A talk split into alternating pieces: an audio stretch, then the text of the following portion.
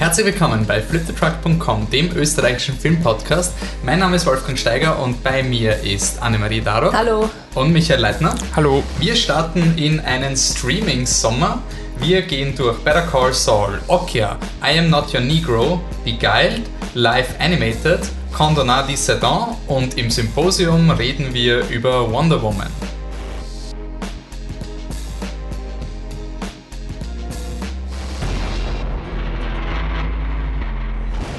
Ja, also für uns gibt es keine Sommerpause. Wir bleiben dran. Wir machen weiter mit unserem Podcast. Es kommt jetzt einiges auf euch zu. Wir haben es ein bisschen schleifen lassen. Liegt aber auch ein bisschen daran, dass die Kinosaison so ein bisschen, ja, wir haben mit Wonder Woman irgendwie alles verschossen, waren voll glücklich.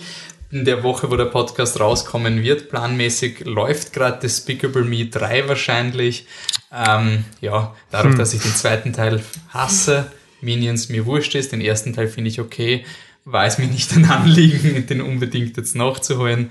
Und ähm, ansonsten große Produktionen, glaube ich, momentan nicht so wirklich am Radar. Ja, es, die Wochen drauf kommt dann, glaube ich, Spider-Man in Homecoming. Ja. Da sind wir ähnlich motiviert, aber da wird es ja, dann einen Batman-Podcast geben.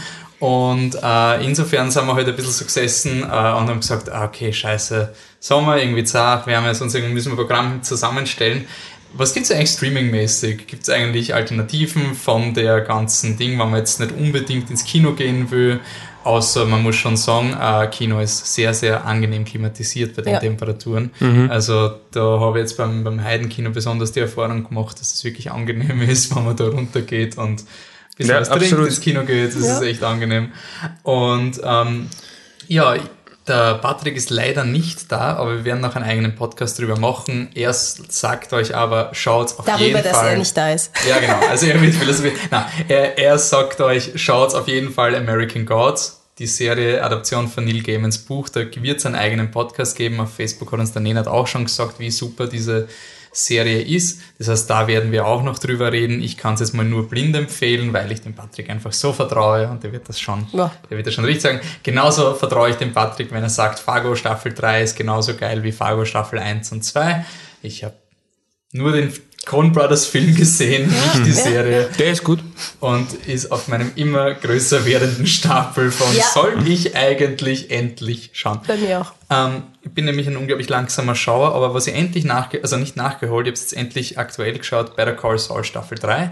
Das ist die Spin-off-Serie zu Breaking Bad. Und mittlerweile bin ich der Meinung, man muss nicht über Breaking Bad verkaufen. Es ist bei der Call Saul. Ja. Ähm, Anne, du bist auch gerade so ein bisschen drin. Also Nein, nicht, nicht, nicht wirklich. Ich habe mich bei meinen Eltern dazu gechillt und die sind wahrscheinlich auch bei der aktuellen Staffel oder bei der zweiten, keine Ahnung, wie du siehst. Also okay. ich habe mich nur dazu gechillt. Hast du Breaking Bad gesehen? Oder? Ja, ich glaube, die letzte Staffel haben wir uns nicht fertig angeschaut, noch immer nicht. Das ist also. ja, die vorletzte, glaube ich. Echt sogar die. Scheiße, Mann. Also, ja, ich bin voll der Experte und so, boah, Es ist ein bisschen schwierig, eine Serie fertig zu schauen, wenn man von mich abhängig ist. Also. Das ist richtig, das ist richtig, ja. Es gibt es keine gab, Vorwürfe an Nein, nein, nein, es gab nur so einen Binge-Watch-Moment, wo wir andauernd äh, Breaking Bad wirklich durchgeschaut haben und dann ist es langsam eingeschlafen und dann war es so, okay, warte ich jetzt noch auf Michi, warte ich, dass er es mit mir schaut und ich bin halt, sagen wir, ich bin Zwillinge im Sternzeichen. Irgendwann interessiert es mich einfach nicht mehr. Irgendwann ist die Spannung einfach so weg, dass ich sage, ja, ich kann schon rübergehen zur nächsten Serie. Also, also ich mache immer den Fehler, dass ich bei der letzten, bei der nächsten Staffel, boah, jetzt warte ich, jetzt warte ich, mhm. gönn mir, aber das das Gönnen, das sollte ich lieber sofort, weil sonst verliere ich die, das Interesse ein bisschen. Ja, aber das wird, glaube ich, sowas wie Fargo, wo es einfach immer mehr wird. Weil ich ja, habe mir genau. Staffel 1 schon gedacht, so, ich soll schauen, dann ist Staffel Voll. 2 und der Patrick hat getwittert, so, das wird man unterrichten in Screenwriting-Classes, wie super diese Serie ist und warum das so gut ist. So, ah ja, ich soll es wirklich schauen, jetzt ist Staffel 3 so, damit. Ähm, aber bei der Call Saul muss ich sagen, was mir wirklich gefällt, ist es die, die spannendste Serie über belanglose Dinge, die es gibt. Also die größte Action-Szene in Staffel 2 war, also es gab es gab wirkliche echte Action-Szenen, aber der große Moment in Staffel 2 war, ein Mann haut sich seinen Kopf am Tisch an. Und das war so spannend und hat mich so emotional fertig gemacht, dass einfach so Dinge sind, die passieren können. Man kann mal ausrutschen und sich den Kopf anhauen und das könnte nicht gut ausgehen vielleicht. Und ähm, ja, jetzt geht's in die, also die erste Staffel Better Call Saul war noch sehr abgeschlossen. Es geht halt um den von Bob Odenkirk gespielten Jimmy, der zum Saul Goodman wird. Saul Goodman ist eine Fake-Persona, also in Breaking Bad ist er der Rechtsanwalt für Kriminelle und jetzt ist aber noch ein normaler Anwalt in Better Call Saul, er heißt auch Jimmy McGill und versucht halt ehrlich zu sein. Und wo Breaking Bad eine Geschichte war von diesem Mann, der für seine Familie sorgt und alles für seine Familie tut und man versteht unter Anführungszeichen, warum er macht, was er macht, ist äh, Better Call Saul ein Mensch, der nicht das Falsche macht, weil er es machen will und wir verstehen es wie bei Breaking Bad, sondern er will eigentlich das Richtige machen und ihm wird es permanent verwehrt. Und deswegen ist die Serie auch sehr deprimierend, weil es halt irgendwie so ein, er versucht es irgendwie gut zu machen, es funktioniert aber nicht. Und gleichzeitig ist die Serie für mich so eine extreme Tour de Force in wie schreibe ich Drehbücher, wie, wie verwende ich die Konflikte. Also wenn ein Konflikt gelöst wird, dann wird es nicht unter den Tisch gekehrt, sondern wird einfach weiter gesponnen und wann dann sich eine unangenehme Situation ergibt, wo die Story quasi entführt werden könnte von einer Person, dann bleibt der Vince Gilligan einfach dran und schreibt eben diese Story weiter und vergisst die originale Story, weil er sagt, okay, das ist jetzt die Hauptmotivation und dadurch ergeben sich einfach Momente, wo, wo du nicht glaubt hast, dass es in diese Richtung geht. Und auch in der dritten Staffel, der emotionalste, äh, der emotionalste Moment in der dritten Staffel, da geht es um eine Gruppe von alten Frauen. Und das hätte ich nicht geglaubt, weil die, die Story wird halt, also da in dem Trailer sieht man so, es wieder verkauft. Gus von Breaking Bad ist jetzt wieder da. Gus war der Mafiosi, mhm. der ja. urcoole Typ, der sich immer die Krawatte richtet und so stylisch ist und nie seine Coolness verliert. Also eine Figur, die im Internet natürlich, also wenn jemand cool ist, ist man im Internet natürlich immer der Coole. Und logisch. Und der Gus war, muss ich sagen, in dieser Staffel das Uninteressanteste. Also das, seine, seine Serie, seine Szenen waren so, ja, er ist da und das ist jetzt nicht schlecht quasi, aber es war für mich eher in Richtung Fanservice. Also es hat ungefähr, es hat drei Folgen gedauert. In der dritten Folge erscheint er wirklich als Gast. In der ersten Folge wird er angeteasert. In der zweiten Folge kommt er vor, aber die Hauptdarsteller wissen noch nicht, wer er ist. Und es war für mich so ein bisschen so ein, wenn ich es schauen würde, ohne Breaking Bad geschaut zu haben, dann würde ich mich fragen, wieso ich jetzt zwei Händel, so ein Händel-Logo sehe und die Musik wird urdramatisch, weil quasi der Reveal in Folge 1, oh, das ist Los Polos Hermanos und man weiß, oh, das ist die Firma ja. vom Gas. Aber wenn du es nicht weißt, dann siehst du halt zwei Comic-Händel und die Musik geht und du denkst dir so, okay okay, was auch immer das jetzt bedeuten soll. Das funktioniert leider nicht so gut. Was aber weiterhin funktioniert, sind die kleinen Konflikte und eben diese, eine, eine Side Story, die nicht glaubt hätte, dass sie sich, dass sie irgendwie wichtig wird, ist eben so eine Geschichte von alten Ladies und ich war so traurig, also weil es einfach wirklich darum geht, dass der Jimmy halt manchmal durch seine Spiele, wenn er Leute quasi rein manipuliert in Sachen, weil er kriegt ja immer das von den Leuten, dass das halt auch Konsequenzen haben kann und die gehen echt unter die Haut, weil du halt so denkst, boah, ich will nicht, dass meiner Oma das passiert. Es ist nichts jetzt, da, stirbt keiner oder sonst irgendwas, aber es ist urtraurig, was du einfach so denkst, oh mein Gott, die arme Frau im Altersheim, das ist voll gemein, sonst irgendwas. Aber ihr geht's quasi eh de facto gut, aber es macht dann irgendwie ziemlich fertig, weil halt menschlich da einfach ein Vertrauensbruch passiert. Und das finde ich extrem mutig an der Serie. Ähm, und auch die gesamten Figuren. Also die, die Serie brilliert durch die, scheiße, ich hab die Schauspielerin weiß nicht, die Kim Wexler, die Freundin vom Jimmy, die quasi ihm hilft in seinen Anwaltssachen, aber ihr eigenes Ding machen will. Die ist einfach, wo Breaking Bad halt Probleme gehabt hat mit der Skylar, wo die, der Skylar ist immer vor, also die Skylar war im In die, die Frau von Walter White, die war im Internet extrem unbeliebt, weil sie so eine Bitch ist. So. Mhm. Ja, sie war eine Bitch, weil sie nicht will, dass ihr Mann ein Drogenboss ist. Ja. Das ist anscheinend eine Bitch heutzutage. Okay. Und ähm, die Skylar war aber trotzdem quasi immer in der Opferrolle. Sie war die Frau von Walter und sie war das Opfer, besonders in Staffel 5 ist einfach nur mehr sie du, du leidest nur mit ihr.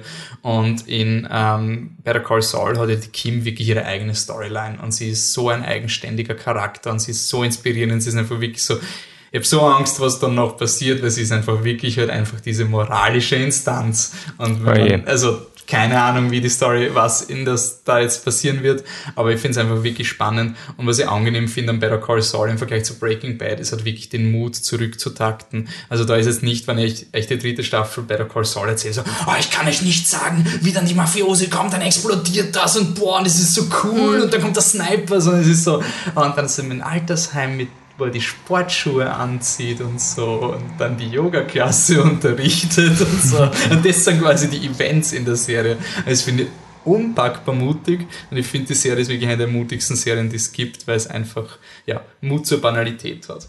Jo, also mittleres sehr gut, würde ich sagen. ähm, weil ja, dann haben wir gesagt, wir wollen eigentlich auch nicht Transformers schauen, weil der interessiert uns eigentlich auch mm -mm. so ziemlich gar nicht. Wir haben nicht mal unseren, äh, unseren Mainstream-Max in die Kinos geschickt, was uns eigentlich gar nicht interessiert. Aber was uns wirklich interessiert, ist der neue Film vom Regisseur, kann ihn mir wer sagen? Bong Joon-ho. Jo, den kenne ich, weil er The Host gemacht hat. Nicht den Stephanie Meyer The Host, sondern diesen weirden Monster-Invasionsfilm, den koreanischen, oder? Ja, natürlich. Und Snowpiercer, das war in unserer ersten Flit the Truck Staffel, ähm, war er, ich glaube, in Michi seinen Top 10 war er drin. Absolut. Und dann gibt es noch die Nicht-Wolfi-Filme von ihm, die auch sicher noch besser sind, nämlich was Mother gibt es noch. Mother bzw. Madeo. Mysteries of äh, Memories, Memories of, murder. of, murder. Oh Gott, ja. Also ein Regisseur, von dem Oh, wir ja. mittel bis sehr viel halten. Sehr viel. Was heißt hier Mittel? Was heißt hier Mittel? Deswegen war es auch dieses, dieser Streaming-Sommer, weil quasi wozu Transformers schauen, wenn man auf Netflix den Film von dem Regisseur schauen kann. Und dann spielen wir jetzt mal einen kleinen Darf Clip ich dazu. ganz aber- kurz sagen, oder? Ja, was? Äh, ich glaube nicht, weil es ist sehr, äh, es ist sehr wenig. Ähm, es wird nicht viel gesprochen, ein bisschen Koreanisch, ein bisschen Englisch. Ähm, Dr. Johnny, gespielt von Jack Gyllenhaal, ist ein Fernsehstar. Es geht um ein Superschwein, müsst ihr nicht wissen, was das ist. Er sieht dieses spezifische Superschwein zum ersten Mal und ist ganz angetan davon. Das hört ihr jetzt. Okay, dann kommt demnächst hoffentlich gleich in der nächsten Sekunde, wo ich die überbrücken muss, der Clip. Nicht.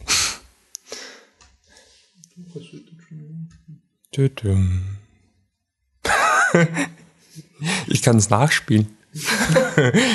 also er streichelt so die Haut von dem Dings. Oh, oh, ein Schwein. Oh, oh, ein Schwein. Ah, ich bin da gut. Gut.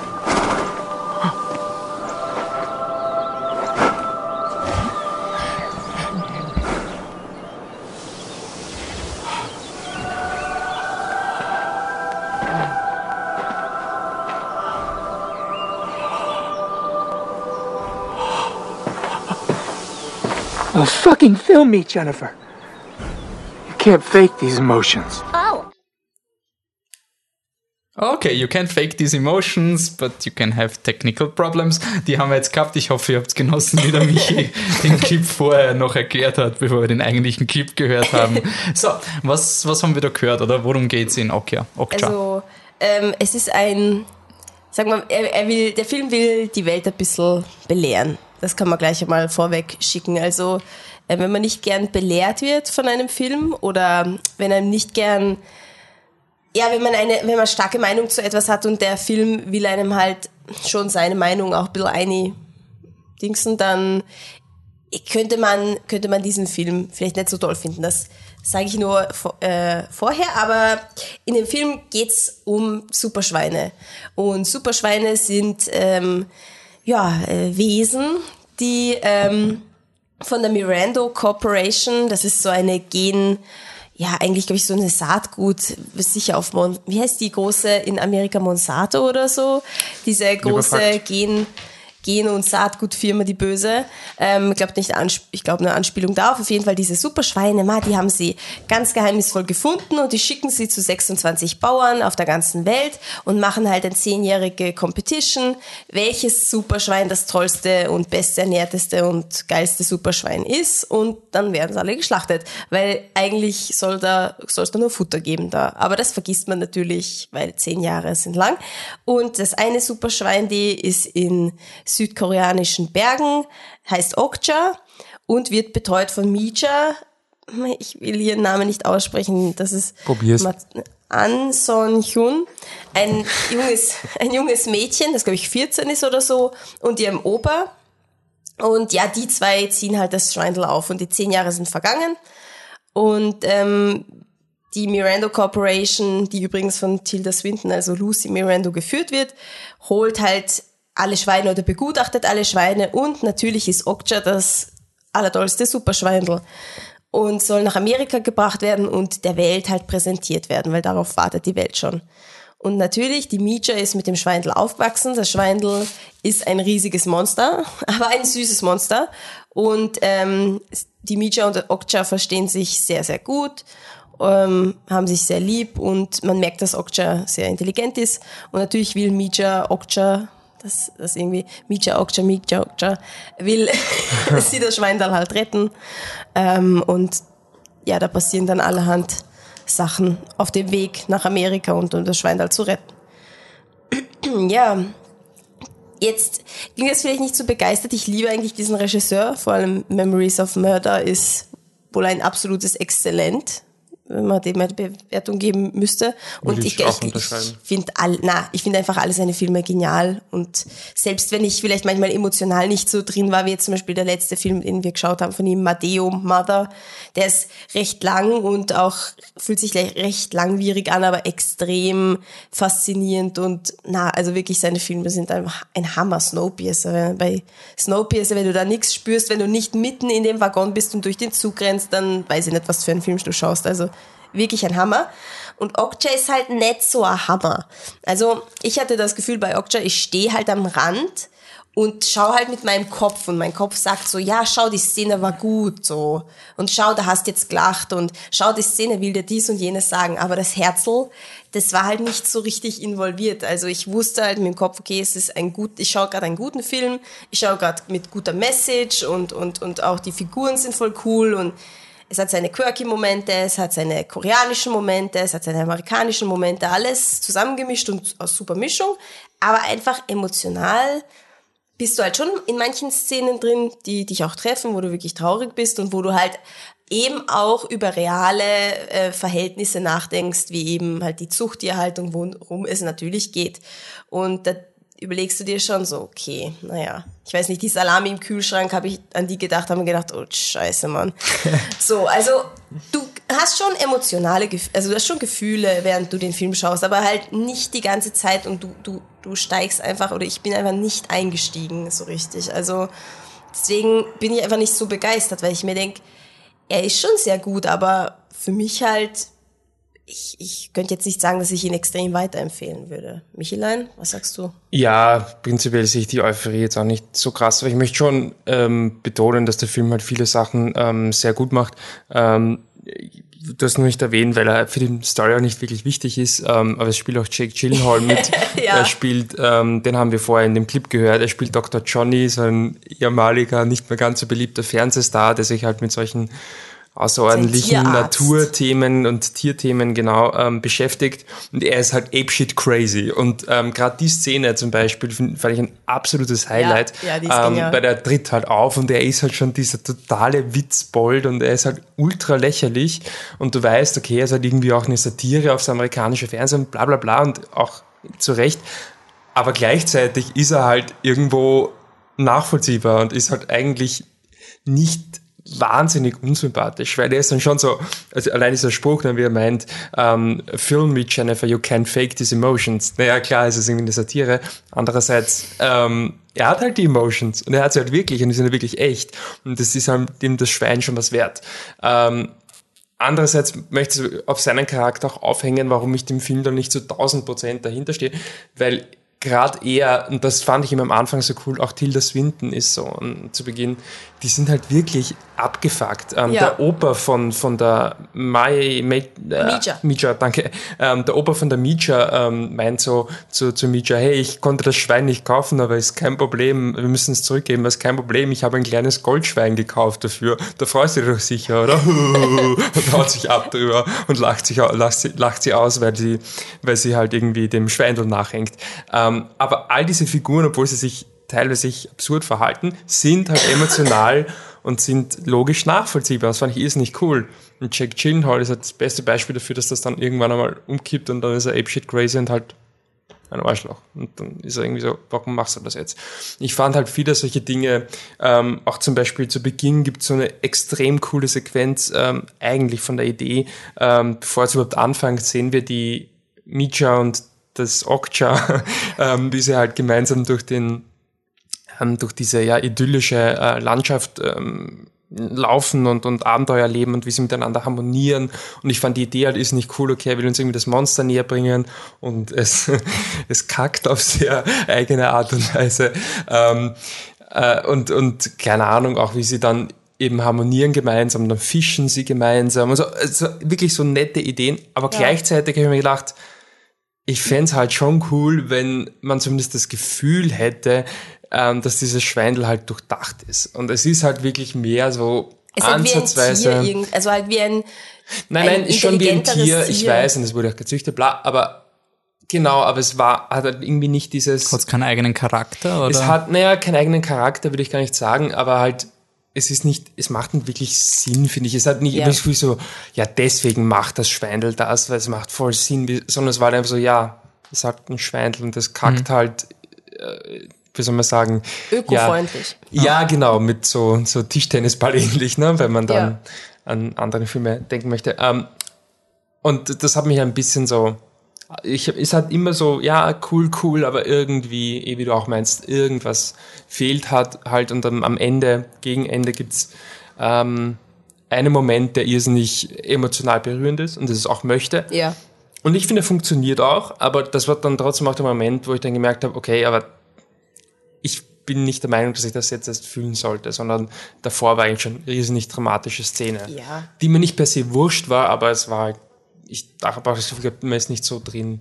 Ähm, nichtsdestotrotz, ich finde ihn schon ziemlich, ziemlich cool, er hat viele gute Ansätze. Ich glaube ja. auch, ähm, ja, dass man, dass man sich ein bisschen schwer tut. Äh, wir haben jetzt gerade zum Beispiel Mother erst vor kurzem gesehen, hast du eh gesagt. Ähm, ja, man vergleicht dann halt immer ein bisschen, aber ich glaube, das ist natürlich auch unfair, gerade wenn man die Filmografie so schätzt. Ja. Ähm, und es ist ein interessanter Film, was, was ich halt nicht, das ist auch vielleicht mehr persönlich, der Herr äh, Bong Joon-ho ist prinzipiell kein, kein subtiler Regisseur mhm. und muss auch nicht sein. Und ich finde ihn ja auch großartig.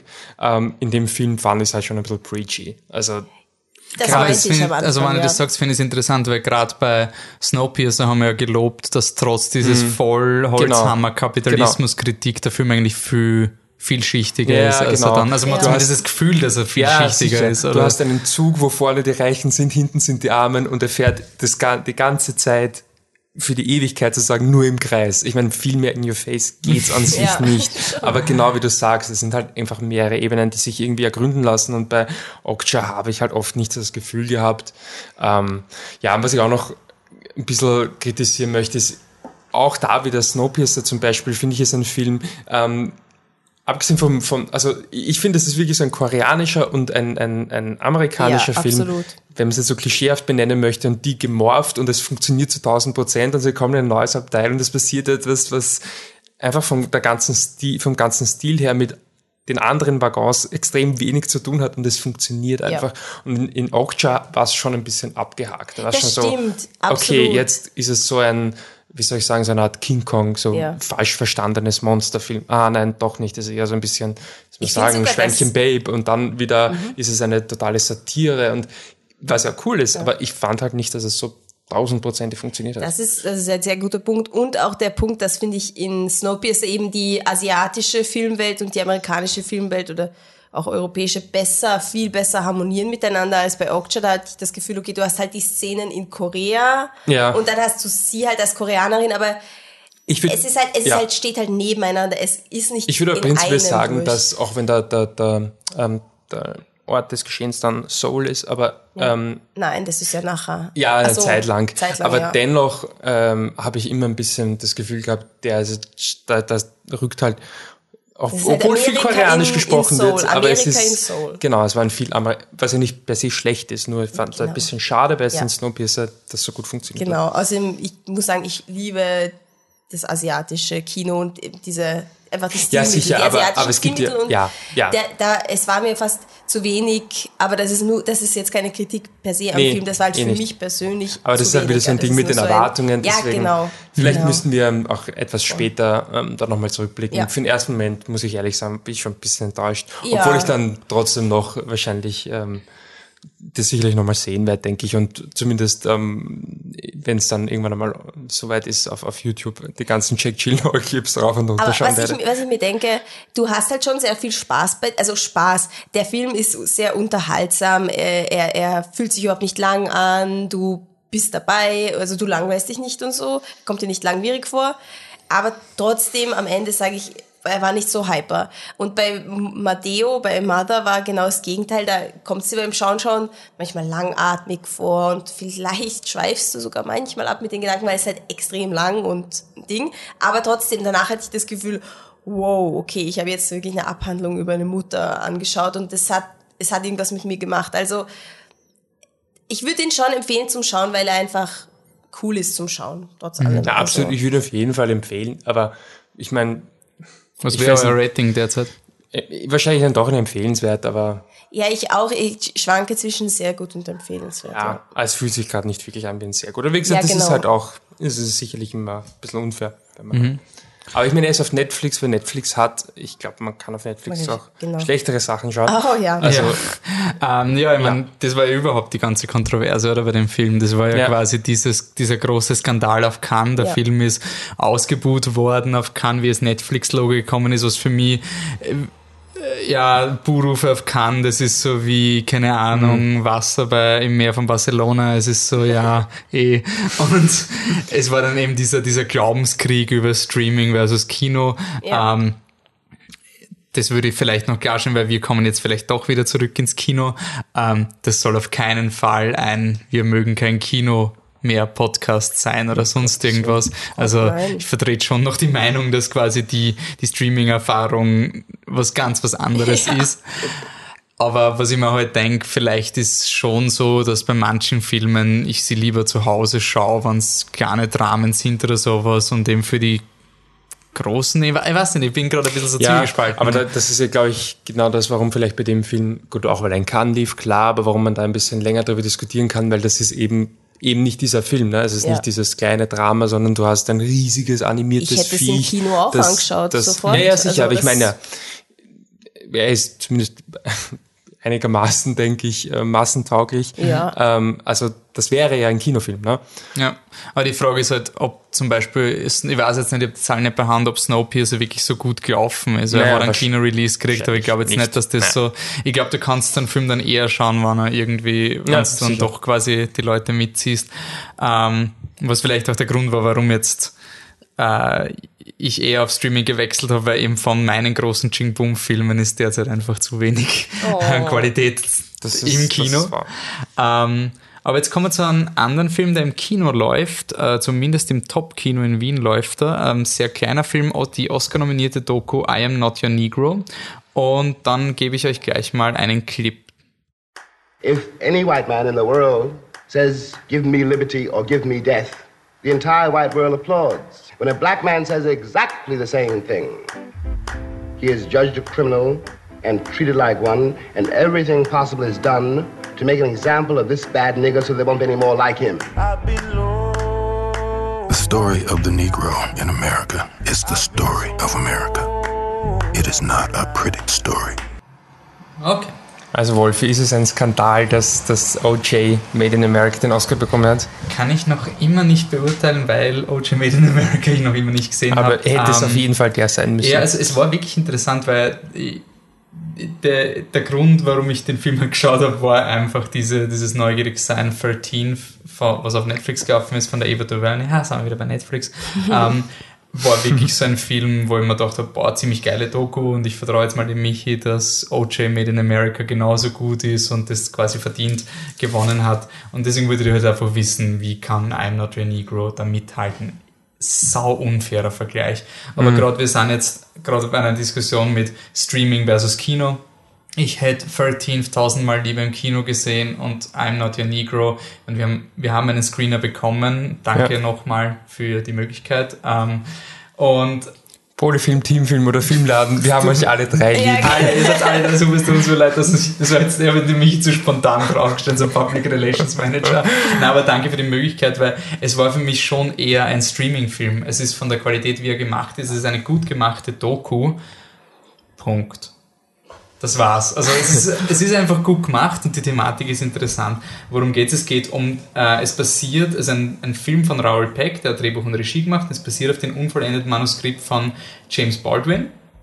Ähm, James Baldwin, ich habe es vorher nicht gewusst, ich habe jetzt Wikipedia dann noch äh, auch gefragt, äh, ist einer der bedeutendsten afroamerikanischen Schriftsteller des 20. Jahrhunderts gewesen. Na, siehst ich habe schön von Wikipedia abgelesen. ähm, und es war für mich halt so ein, ah, okay, deswegen mag ich diese Dokus, damit ich endlich wieder mal so ein Fenster habe, wo ich wo was sehe, was ich mit meiner Kultur, also in, in europäische Kultur ist nicht so geprägt wie die amerikanische und dass ja. du das mal siehst, ist mal cool.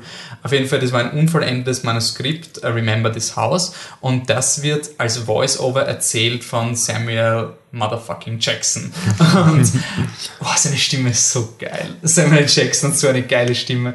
Und die, diese Biografie set, also nimmt sich vor, die Geschichte von drei Menschen, also drei Freunden vom ähm, Baldwin zu erklären nämlich ähm, den äh, Menschenrechtsanwalt Medgar Evers, den Malcolm X und Martin Luther King Jr. Ja, und diese drei Leute stellt er zu Beginn vor und er hat mit all drei Kontakt gehabt und erklärt dann quasi, also er hat in diesem unvollendeten Manuskript, was dann von Sam Jackson vertont wird, er erklärt einfach seine Erfahrungen mit diesen Leuten und dieses, wie fühlt man sich ein Schwarz in Amerika.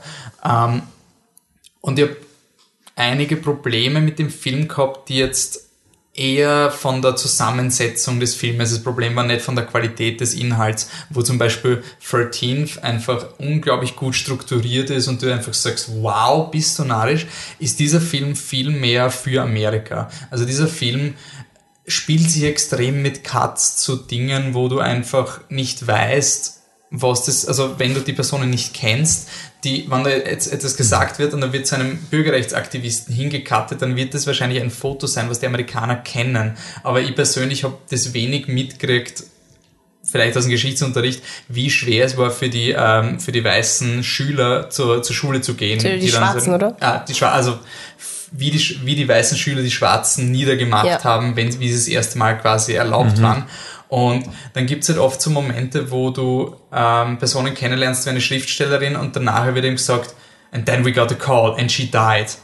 Und dann habe ich Wikipedia noch fragen müssen, warum sie gestorben ist und sie ist aber äh, an einer Krankheit gestorben. Und du gehst halt davon aus, bei diesen ganzen Bürgerrechtsdingen, dass das dann so Momente sind, wo sie erschossen wurde oder wo sie eben in einen Aufstand kommt, ja. aber du weißt es halt nicht anders und der Rest des Films hat diese Thematik, weil es geht um Martin Luther King, es geht um Malcolm X, es geht um den äh, Medgar, ähm, Entschuldigung, den Medgar Evers, die sind alle drei wurden erschossen. Das heißt, du hast schon diese un, dieses unangenehme Gefühl quasi die ganze Zeit und der Film geht aber davon aus, dass du extrem versiert bist in diesen Dingen und hält sich nicht mit Details auf.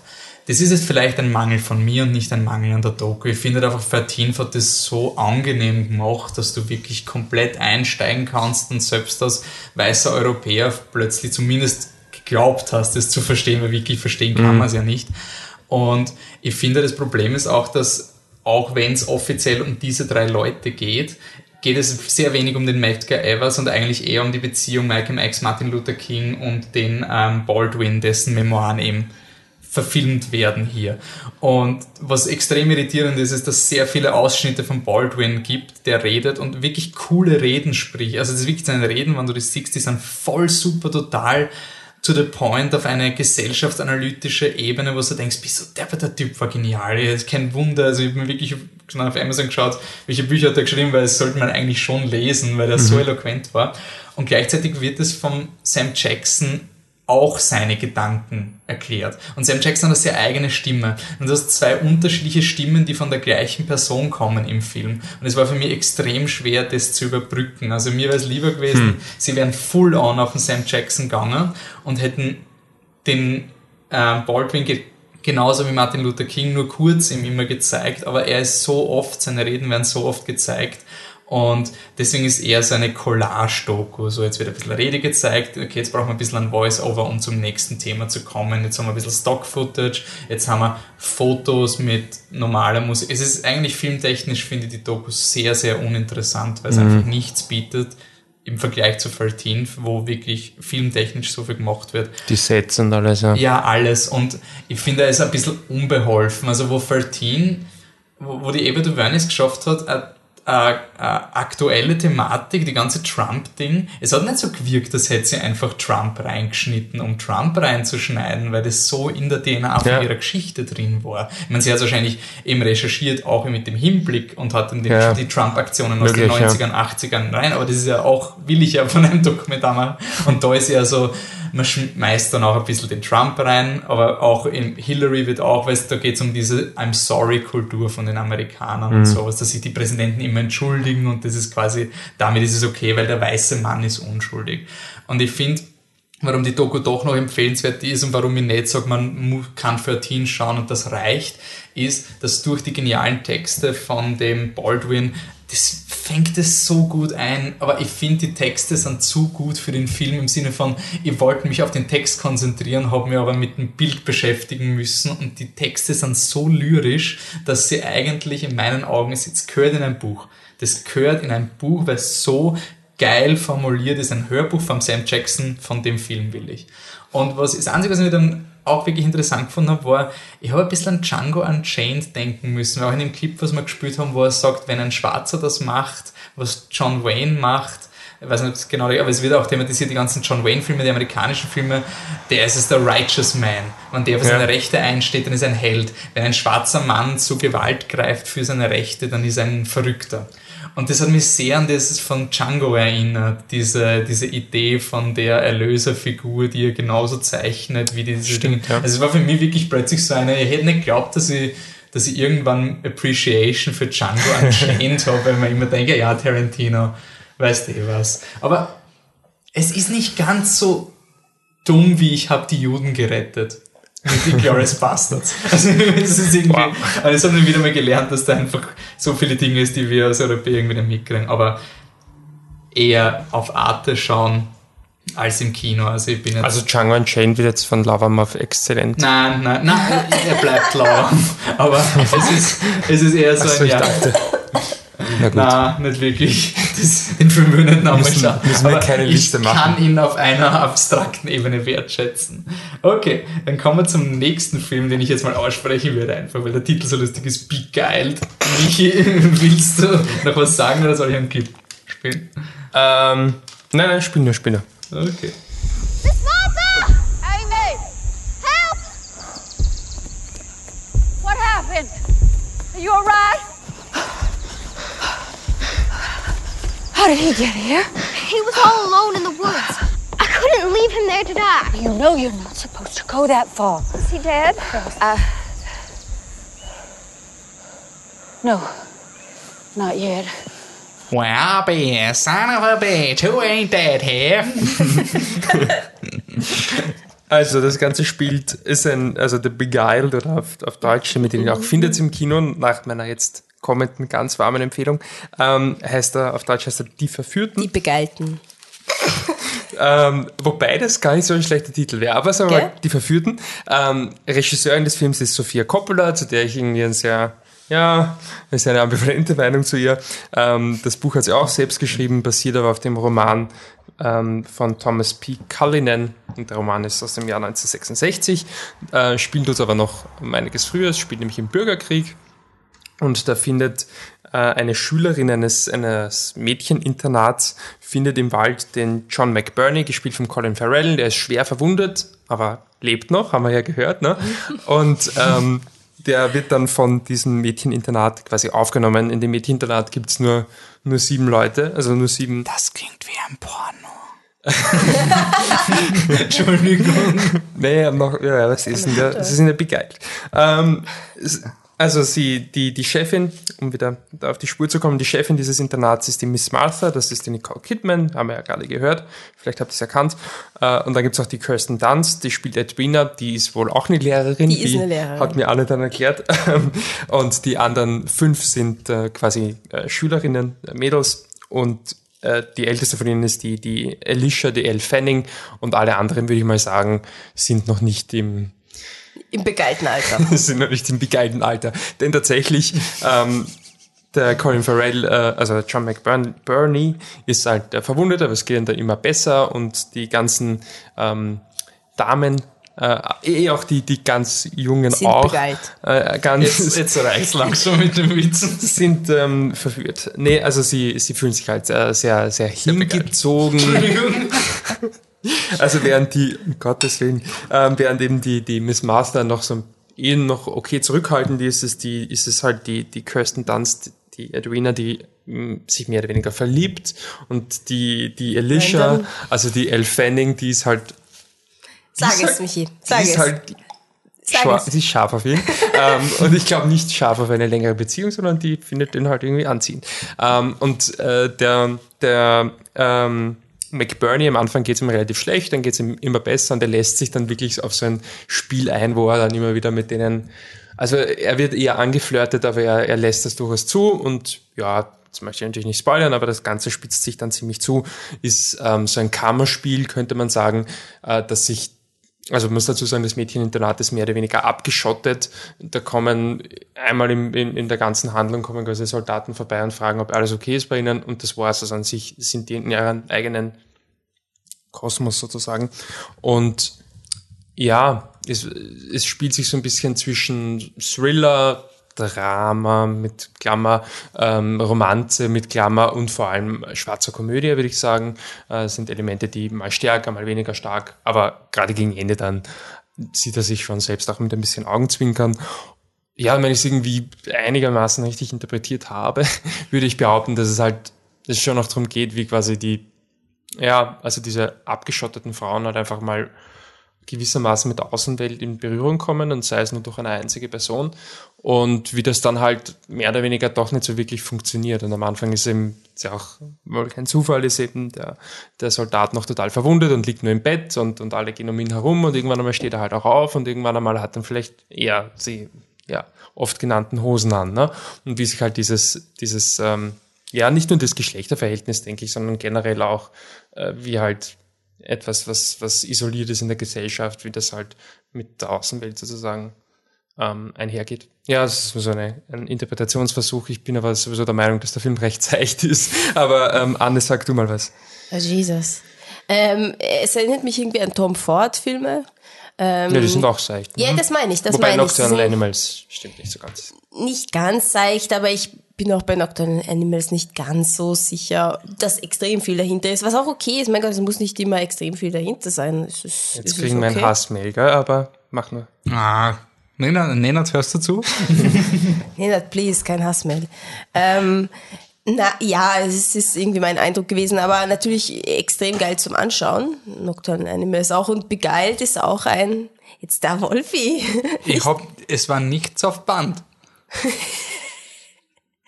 Also Beguiled ist auch ein ist auch ein sehr nice zum Anschauen der Film so. Das war super deutsch. Ihr wisst, was ich meine. Also einfach die die Bilder, die Kostüme, das das ganze Setting ist echt cool. Also irgendwie man spürt die Isolation, man spürt auch, dass der Krieg da draußen ist. Also man sieht irgendwie quasi in jedem Abend, also es sind immer Tage, es vergeht immer ein Tag, es vergeht immer ein Tag. Es ist recht, ähm, die Routine wird halt auch gezeigt in dem Haus und immer am Ende des Tages steht halt eins der Mädels oben und schaut ins Fernrohr, ob wahrscheinlich Soldaten in die Nähe kommen, weil die, die Frauen haben schon Angst davor, die- dass die feindlichen Soldaten halt kommen und sie haben halt schon Horrorgeschichten gehört von Vergewaltigungen und allem möglichen und wurden auch schon beraubt und so. Also es ist, der Krieg ist da und du spürst, den, dass der Krieg in der Ferne ist, aber trotzdem ist es extrem isoliert, extrem schön.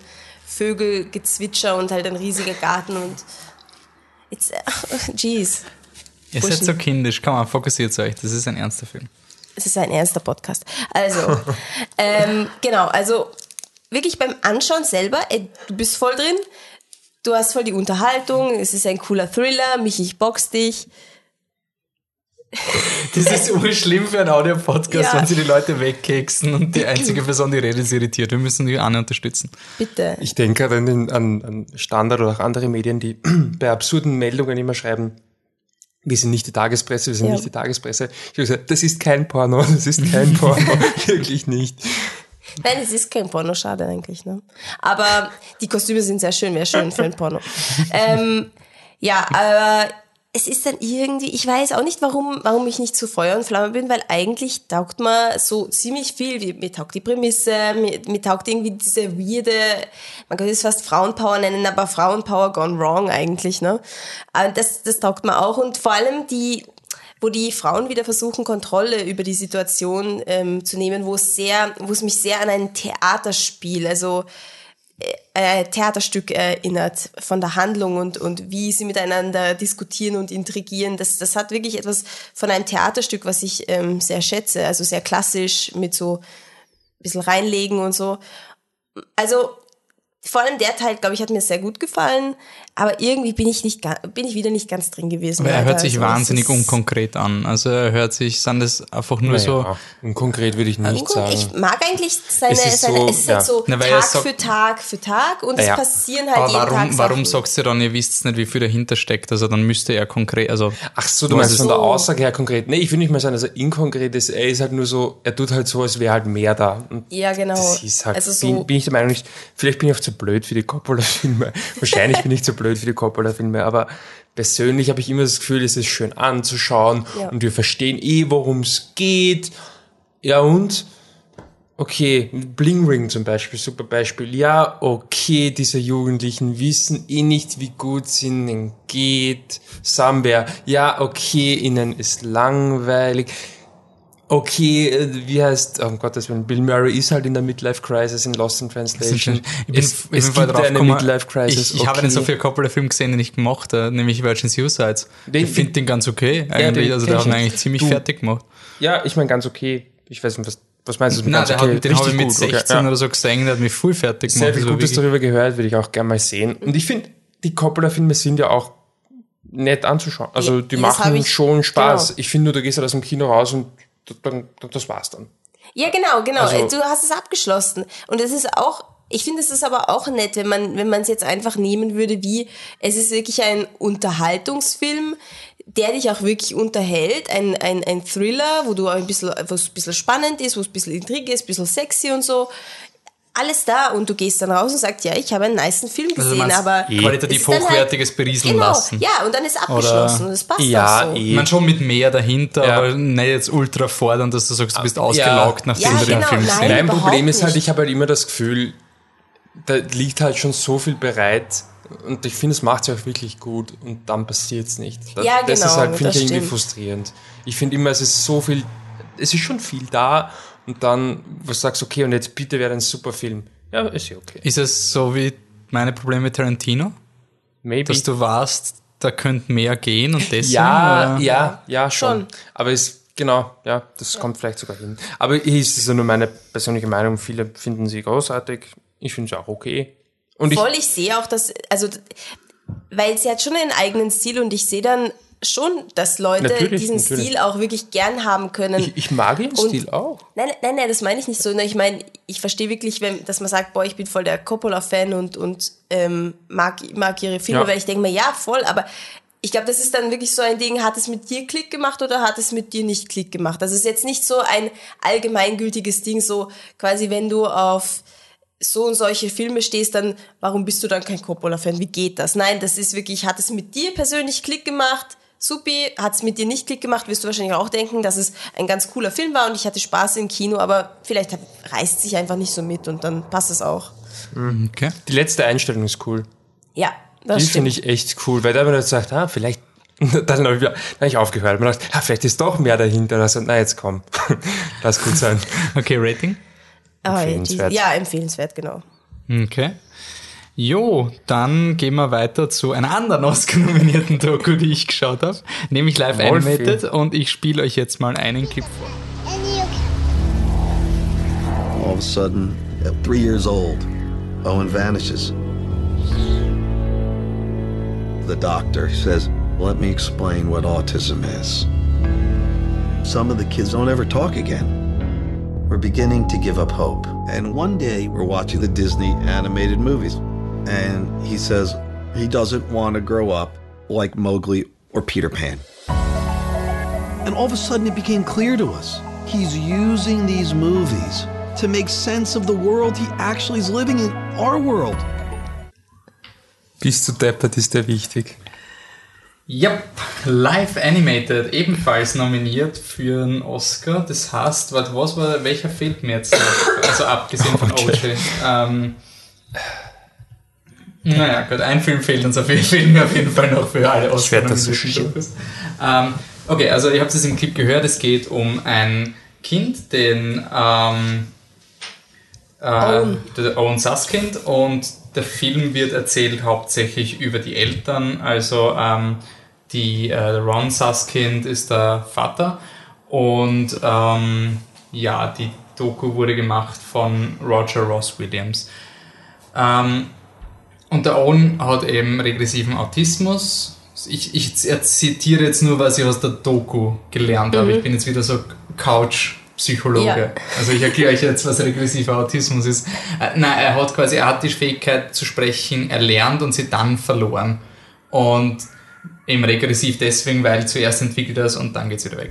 Und man hat eben geglaubt, er wird quasi stumm sein ganzes Leben lang. Er kann nicht mehr reden und ja, das ist jetzt quasi euer Sohn und ihr solltet euch eher damit abfinden, dass euer Sohn nie wieder reden wird. Und die Eltern haben ihm dann halt nur Disney-Filme vorgespielt, weil das das einzige war, was ihn quasi fröhlich gemacht hat und wo er ruhig war und dann sind sie draufgekommen, er kann diese Disney-Dialoge eins zu eins wiedergeben. Ja, im Vergleich zu ähm, I Am Not Your Negro ist die Doku wirklich super gemacht, filmisch. Sie freut halt ein bisschen, also der Michi hat schon gesagt, ist schon sehr wichtig und so. Also es ist wirklich so diese Art von inspiring Doku. Also die ist Ja. wirklich die Achievement Doku und da, da wird an allen Heartstrings gepullt. Wirklich, da, da, da hast du wirklich, ich, ich finde den Film an, an sich angenehmer zu schauen, wenn man ihn nicht hinterfragt, weil ich war während dem Schauen, es war im Filmcasino, hat es ein Special Screening gegeben, weil der, der, der Autor, der Ron Suskind, war eben gerade auf Tour und hat sein Buch präsentiert und sie waren ihm da im, im Publikum und hat so einen Q&A gegeben. Und das war für mich jetzt schon so ein bisschen so ein, ich habe mir permanent gefragt, was da hinter den Kulissen quasi alles gemacht. Weil der Film verwendet halt Disney-Clips, die unbezahlbar wären. Also die Anzahl und Menge an Disney-Content in dieser Doku ist unglaublich. Das ist unleistbar. Das könntest du nie in einer Doku machen. Und dann ist so Dinge wie der Owen organisiert einen Disney-Club. Und du findest, es ist halt extrem beeindruckend, weil es halt quasi der Film ist, einerseits eben dieses über das Autismus und gleichzeitig ist es eine Abhandlung über Storytelling, wie Storytelling funktioniert, also extrem auf der Metaebene von Drehbüchern und warum Disney-Storytelling so gut funktioniert, wegen diesen klaren Clear-Cut-Charakteren. Und deswegen hat er immer, wenn er zum Beispiel, wenn er unter Stress war und sich anstrengen hat müssen, hat er Szenen aus Herkules zitiert und solche Dinge. Also und er hat dann quasi, als interessant ist, dass er immer Sidekicks zitiert hat und nicht die Helden, sondern immer die Personen, die den Leuten helfen. Und das heißt, das ist eigentlich, es ist von der Thematik ist urspannend und ich lege sie jedem ans Herzen. Also ich finde die Doku ist extrem angenehm zu schauen. Ich will aber jetzt nicht dieses Pauschal sehr gut geben, weil es halt dann ein bisschen, ich kann das nicht so unhinterfragt einfach hinnehmen, wenn der Owen so einen Disney Club hat, wo er mit anderen Leuten diskutiert, was dieser Film ist und wie sie quasi ihr Leben meistern können. Also Leute, denen es ähnlich geht Wer wie jetzt ihm. der, der Owen, der, der, Der, Autist? oder? der, der, also der ist Ah, mittlerweile, es geht okay. im Film darum, dass er jetzt quasi kurz davor ist, ähm, wieder Eigenverantwortung, also offiziell keine, ähm, kein, kein Sorgerecht mehr. Also er muss nicht mehr ähm, Vormundschaft oder was? Genau, er, hat quasi, er, ist, er kann diese Prüfung machen, er kann diesen, diesen Test machen und dann kann er wirklich selbstständig in seiner eigenen Wohnung leben und so ist der Film aufgebaut, dass du siehst, er bereitet sich auf dieses auf diese Prüfung vor und dann wird er erklärt, wie es passiert ist. Und er organisiert dann eben auch so Disney-Clubs und so. Und dann sind jetzt so Szenen, wo du einfach nicht, du kannst, sorry, nein. Dann kommt halt, also sie spielen eine Szene mit Jafar und mit Jago und dann kommt halt der, der Synchronsprecher vom Jafar vorbei. So, mhm. So Einfach so, einfach so, aber und wie er dann fertig redet mit dem Satz, springt plötzlich der Synchronsprecher vom Jago, der echte, um die Ecke. Und das ist so, come on, seriously. Und es wird etwas, der so, sie sagen es nie explizit, oder das Framing vom Film ist einfach, und natürlich dieser Owen gefreut sich den Haxen aus. Also Ja, ja, das klar. rettet Ja. den Film halt, weil er ist so authentisch. Also er ist halt wirklich, und es wird halt auch thematisiert im Film, dass er eigentlich komplett ehrlich ist. Er ist nicht irgendwie Kann das gar nicht, ne? er kann gar nicht lügen. Aber ich finde halt ein bisschen unfair am Film. Ich habe mir permanent dahinter gefragt, der Vater hat halt, ist jetzt auf Buchtournee, ähm, kennt, der war ein News Anchor in Amerika, Mhm. macht jetzt eben diese Tour, er hat im Q&A mehrmals eine App promotet, um die autistischen Oh. Kindern helfen soll, die, die Sidekick-App basierend auf den Geschichten von seinem Sohn. Also da ist ein Marketingapparat dahinter, der Mhm. halt gigantisch ist. Und dann ist halt so Dinge wie, äh, eine Konferenz fragt an, dass der Owen eine Rede hält als Autist. Und das ist in France. Und das ist halt natürlich nicht in Paris, sondern irgendwo in in Frankreich halt. Und das ist dann quasi der Moment, auf den der Film hinläuft. Der Owen geht jetzt hin. Das ist der, ähm, na, wie heißt der Julian Moore-Film, den ich so arg gefunden habe? Den, den Alzheimer-Film. Ah ja.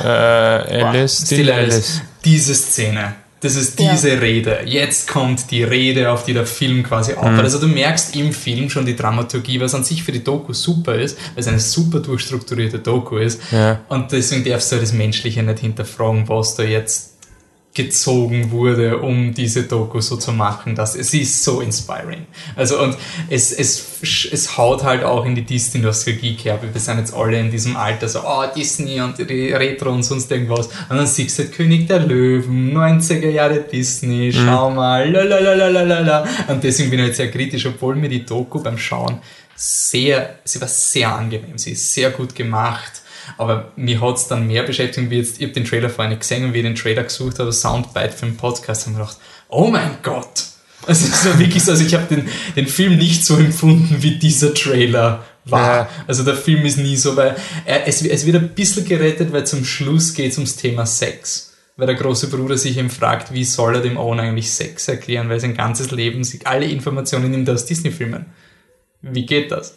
Und das ist dann so, da habe ich mir gedacht, okay, wenigstens ein bisschen was uns. Also Aber ist das- ein bisschen Ja. noch drin? Ist es auch. tatsächlich bis heute so bei ihm oder? Ja, ja, Also voll tatsächlich- lang. Also er, er redet noch immer und er schaut diese Filme permanent und das Okay. ist also und er lebt, der zeichnet halt quasi Comics über die Sidekicks. Also Und das sind tatsächlich nur Disney-Filme oder? Es, ich weiß nicht, es wird so verkauft, als wären es Okay. Disney-Filme. Vielleicht hat er auch sowas wie Prinz von Ägypten oder so. Also ich schätze mal, Disney wird da. Also ich Ja, finde, ja. da, du kannst nicht deinen Film mit der Szene von König der Löwen beenden, wo der, wo der Simba brüllt, ohne dass du entweder das, Disney, äh, sorry, warum soll Disney nicht diesen Film quasi unterstützen? Ja, voll. zeigen, Wie toll. Aber andererseits, ich liebe auch Disney Storytelling und ich habe es auch gut gefunden, dass es gesagt worden ist, wie viel in diesem Disney Storytelling drin ist, weil auch man Ja. sagt, Disney-Filme sind immer so banal und sonst irgendwas eigentlich nicht von den Konflikten, die die Helden haben. Und das zeigt der Film halt auch. Also ich finde es als Meta-Abhandlung über Storytelling finde ich ihn sehr interessant. Also du musst das Menschliche ausblenden. Du darfst nicht hinterfragen, was da hinter den Kulissen gedeichselt wurde, damit das so inspiring und ultra ist. Ja, ist klar. Okay, also bei mir ist er empfehlenswert. Er war nach dem Schauen, hätte ich schon gesagt, ja, schon eher sehr gut, aber bei mir ist einfach der Nachgeschmack jetzt so. Äh. Gut, dann gehen wir eine rauchen, oder? Jawohl. Fritz the Truck promotet nicht äh, irgendwas, was mit Tabak zusammenhängt, Auf aber gar keinen Fall. treue Hörer wissen natürlich, was jetzt kommt. Clip oder zuerst Erklärung? Ähm, nee, mach mal den Clip. Okay, passt. Doch wird die Seele mir erfüllt von Liebe ohne Ende. Weit werde ich ziehen, sehr weit. Wie ein Zigeuner, durch die Natur, glücklich wie mit einer Frau. Danke, Damien. Rambaud schreibt in einem Brief, dass er dieses Gedicht mit 15 Jahren. Also wir wissen nicht, wer diesen Film jetzt vorstellen will, weil wir sind der Meinung, Ja, es ist in ich, Michis ich, ich ein mach Film. schon, ich ist mach schon. Film, Ähm, der Film ist Quand on a 17 ans. So. Ähm, Wunderschöner Bitte komm, das war doch schön. Auf Deutsch mit 17. Das ist auch die wortwörtliche Übersetzung, ne? Ja, richtig. Ja, na, bitte, das habe ich schon, das hab ich schon gelernt, trotz meines Ja, wenn man begrenzten 17 Französisch. ist, ne? So. Ähm, und den Clip, den ihr gerade gehört habt, der macht vielleicht nicht den perfekten Eindruck von dem Film, weil es ist ein bisschen schwer, was Richtiges zu finden. Ähm, also da, da zitiert ein Schüler, ähm, fragt mich nicht irgendeinen wichtigen französischen Autoren. Ähm, Sartre. aber das ist mir eigentlich, nee, der war's nicht, ist mir aber vollkommen wurscht. Mir ging es nur darum, am Ende hört man, dass sie sich prügeln. Das ist nämlich tatsächlich das absolut Wichtigste an diesem Film. Ich glaube, jetzt kann sich wahrscheinlich jeder, der uns regelmäßig zuhört, wieder erinnern. Ähm, Und jetzt stellt euch mal vor, ich hätte das vorgestellt. Das wird einfach nicht gehen. Es geht nicht. ja, was auch nicht geht, ist, ich kann leider deine Schrift nicht lesen. Ähm, du wirst dann Also die ich sag Schauspieler mal, sagen. okay, also wir haben hier André Téchiné, Ist der Regisseur. Regisseur. Dann haben wir Michis Liebling, Michis Sweetheart, Celine Sciamma, Drehbuchautorin. die- Gemeinsam mit Tischini, ja. Genau. Aber hauptsächlich. Und dann haben wir die zwei Hauptfiguren, Damien und Tom. Damien gespielt von Casey oder weiß ich nicht, wie man das auf Französisch ausspricht. Mo- Casey, Moté Klein und ähm, Tom eben gespielt von Corentin Fila. Ja, und ähm, Damien ist, ist die ist der Blonde, ne? Habe ich das hier richtig im Kopf? Ja, Ja, hast du genau. so, hast du ja aufgeschrieben, okay. Gut, ähm, ja, sorry, es ist, ähm, ja, es ist dann bald ein Jahr her, ne? Ja. Ähm, weil wir haben ihn auf den Biennale im Oktober Ist das gesehen. eigentlich ein Top Ten Kandidat oder war Du der? meinst wieder? Er Ja. war auf Platz 10 bei mir. Ach so, okay. Er stimmt. Sorry, sorry. Aber ja, nein, ich glaube, es wäre sonst ein bisschen unfair. Ähm, ja, der, der Damien lebt ähm, allein, alleine mit seiner Mutter. Der Vater ist, ist im Krieg aktuell. Ich weiß jetzt nicht wo. Also er ist So als Soldat, ne? genau, es spielt in der Gegenwart. Also er ist, ähm, es ist jetzt kein, kein verpflichtet, kein verpflichtender Krieg, sondern ist irgendwo in die USA, also wo USA involviert ist. Egal, ich weiß es eben nicht mehr. Und ähm, Damien ist ein, ein, ist ein Schüler, der Damien. Damien ist in der Schule ja äh, sehr brav. Ähm, er ist auch schon so ein bisschen ein ähm, extravaganter Typ. Also er hat so ganz kurze blonde Haare, trägt immer ein Flinsal. Und ich würde einfach mal, das klingt vielleicht, naja, ich will nicht Blödsinn, jetzt kein Blödsinn reden, aber ähm, wenn man jetzt so ein oberflächlicher Jugendlicher sein will, würde man sagen, dem traut man schon zu, dass er vielleicht homosexuell ist. Ähm, dann gibt's den Tom, das ist ein dunkelhäutiger ähm, äh, Schulkollege von ihm und der ist halt überhaupt nicht so, der ist halt voll tough und, und, und äh, immer hart und er ist eigentlich immer alleine sein, aber nicht er ist schon irgendwo ein Außenseiter, aber ein selbstgewählter. Also er ist nicht so einer, der jetzt dauernd gemobbt wird, sondern er will halt einfach mit niemandem was zu tun haben. Und er hat halt eine scheiß äh, Background-Story, weil muss jeden Tag ähm, drei Stunden in die Schule gehen über die Berg. Und ich weiß gar nicht mehr genau, was die, der Grund ist, aber es ist halt irgendwie voll schlimm und schwierig. Also die Mutter ist schwanger vom, ähm, Ja. vom Tom und sie muss ins Krankenhaus und da die Ärztin, das ist die Mutter vom Damien, Genau. die meint halt, der Tom könnte ja so lang bei ihnen wohnen, weil sie haben es näher zur Schule. Genau, und damit zieht der Tom eben quasi zum, zum Damien, was ein Problem ist, weil der Tom und der Damien können sich überhaupt nicht ausstehen, weil der Tom eigentlich hauptsächlich von ihm ausgehend geht immer wieder auf den Damien los und sie prügeln sich andauernd und bekommen schon Probleme in der Schule, jetzt haben sie auch gehört. Ähm, das Ding ist halt, ich schätze, man hat jetzt irgendwie rausgehört, warum prügeln sie sich, warum kommen sie sich überhaupt näher? Weil sie auf die Blutwiesen gehen. Ne? Warum gehen sie überhaupt auf die Blutwiesen? Ähm, naja, weil sie wohl der Tom stärker, der Damien eben weniger stark ihre äh, Homosexualität etwas unterdrücken wollen. Und so ist es eben ein Film, der gleichzeitig Coming Out, aber auch sehr stark Coming of, äh, Coming of Age und gleichzeitig auch sehr stark Coming Out Film ist, so wie es eben zu der großartigen Sedinsky-Amma auch gut passt. Ähm, und ich Frage, finde, äh, weil ich ähm, vielleicht für unsere Hörer hier einspringen und überhaupt nicht für mich. Warum ist sie so großartig? Was hat sie noch gemacht, was du so liebst? ähm, also äh, Boyhood ist, nee, war nicht Girlhood, Boyhood. Schätzelein. Ah, okay, nee, Girl- Girlhood ist Born viel, aber ich Ja. verwechsel den Namen äh, Tomboy. So, das Tomboy, wollte ich ja. sagen, ist vielleicht sogar mein Lieblingsfilm von mir. Ich weiß es nicht. Mein Leben als Zucchini ähm, hat sie das Drehbuch geschrieben. Ähm, ja, Water also sie hat Tomboy gemacht, nicht Girlhood. Girlhood, Beide. Girl auch. Girlhood Beide. auch, ja. Und Tomboy, beide finde ich Girlhood und außergewöhnlich, wow, okay, außergewöhnlich gut. Gut, ähm, und äh, Zurück zum Coming Age. Zucchini finde ich auch ganz gut. Ähm, ja, äh, genau, Coming of Age, Coming Out, alles, alles mit dabei. Und ich finde, es funktioniert ist nicht gut, weil die Charaktere wieder mal, eh klar, ist nicht gut geschrieben sind, weil es halt ein irrsinnig, also dass das Umfeld einfach sehr breit gezeichnet wird, du sie wirklich verstehen kannst äh, und weil es halt, ja, es ist halt, und du, du spürst es halt auch irrsinnig gut. Und da muss ich auch wirklich sagen, dass der ähm, André Teschnet auch ins, ins Spiel kommt, da wirklich einen super Job macht, ähm, wie er eben diese Körperlichkeit immer wieder inszeniert. Und ich gleich muss es ja machen, weil sonst werde ich sicherlich kritisiert nachher. Ähm, es gibt eine Szene, die wahrscheinlich sich, ist ein bisschen meine Lieblingsszene war im ganzen letzten Filmjahr. Oder von mir ist auch im Das ist wahrscheinlich unsere meist zitierte Wahrscheinlich Ja. die meisten zitierte Szene aus irgendeinem Film, ja. Ähm, wo äh, der, der Tom und der Damien, da wohnen sie eben schon, schon zusammen und sie können sich alle überhaupt nicht leiden noch immer und dann gehen sie eben tatsächlich raus auf die Blutwiesen und dann fangen sie zum Regnen an und Gatschik ist aber sie hauen sich eine rein und catchen und bam, bam, bam, bam, bam und weil es ihm so stark schüttet, gehen sie dann unter ein Dach und rauchen gemeinsam eine, was einfach so unfassbar genial ist. Ähm, ja, ich, ich weiß nicht, ob irgendjemand überhaupt so toll findet wie ich, aber ich fand es einfach so so gut, weil der Film ähm, auf eine gewisse Art über die Figuren lacht, aber mit ihnen lacht, mit ihnen mitfühlt. Und es ist einfach ja, großartig. Ähm, ja, ich meine, Anne muss ja eh noch was sagen, aber ich finde, dass er prinzipiell, ich kann mich erinnern, nach dem Schauen, ich war schon sehr, sehr euphorisch, aber er war, ich finde, er ist ein bisschen zu lang. Es kommt ähm, vom Damir seiner Mutter noch äh, so eine, eine Geschichte mit rein. Ich finde auch das Verhältnis von Damir zu seiner Mutter sehr wichtig für den Film und ist, glaube ich, generell auch ein Thema dieses Films, wie halt ähm, der, der beiden Burschen quasi mit ihren jeweiligen Müttern.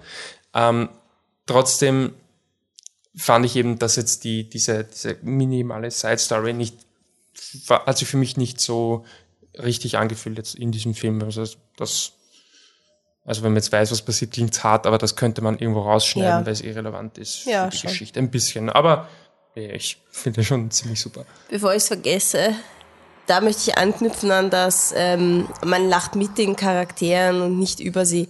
Das ist etwas, was Selinski immer sehr, also sie hat einen, glaube ich, sehr guten Draht einfach zu Kindern und Jugendlichen.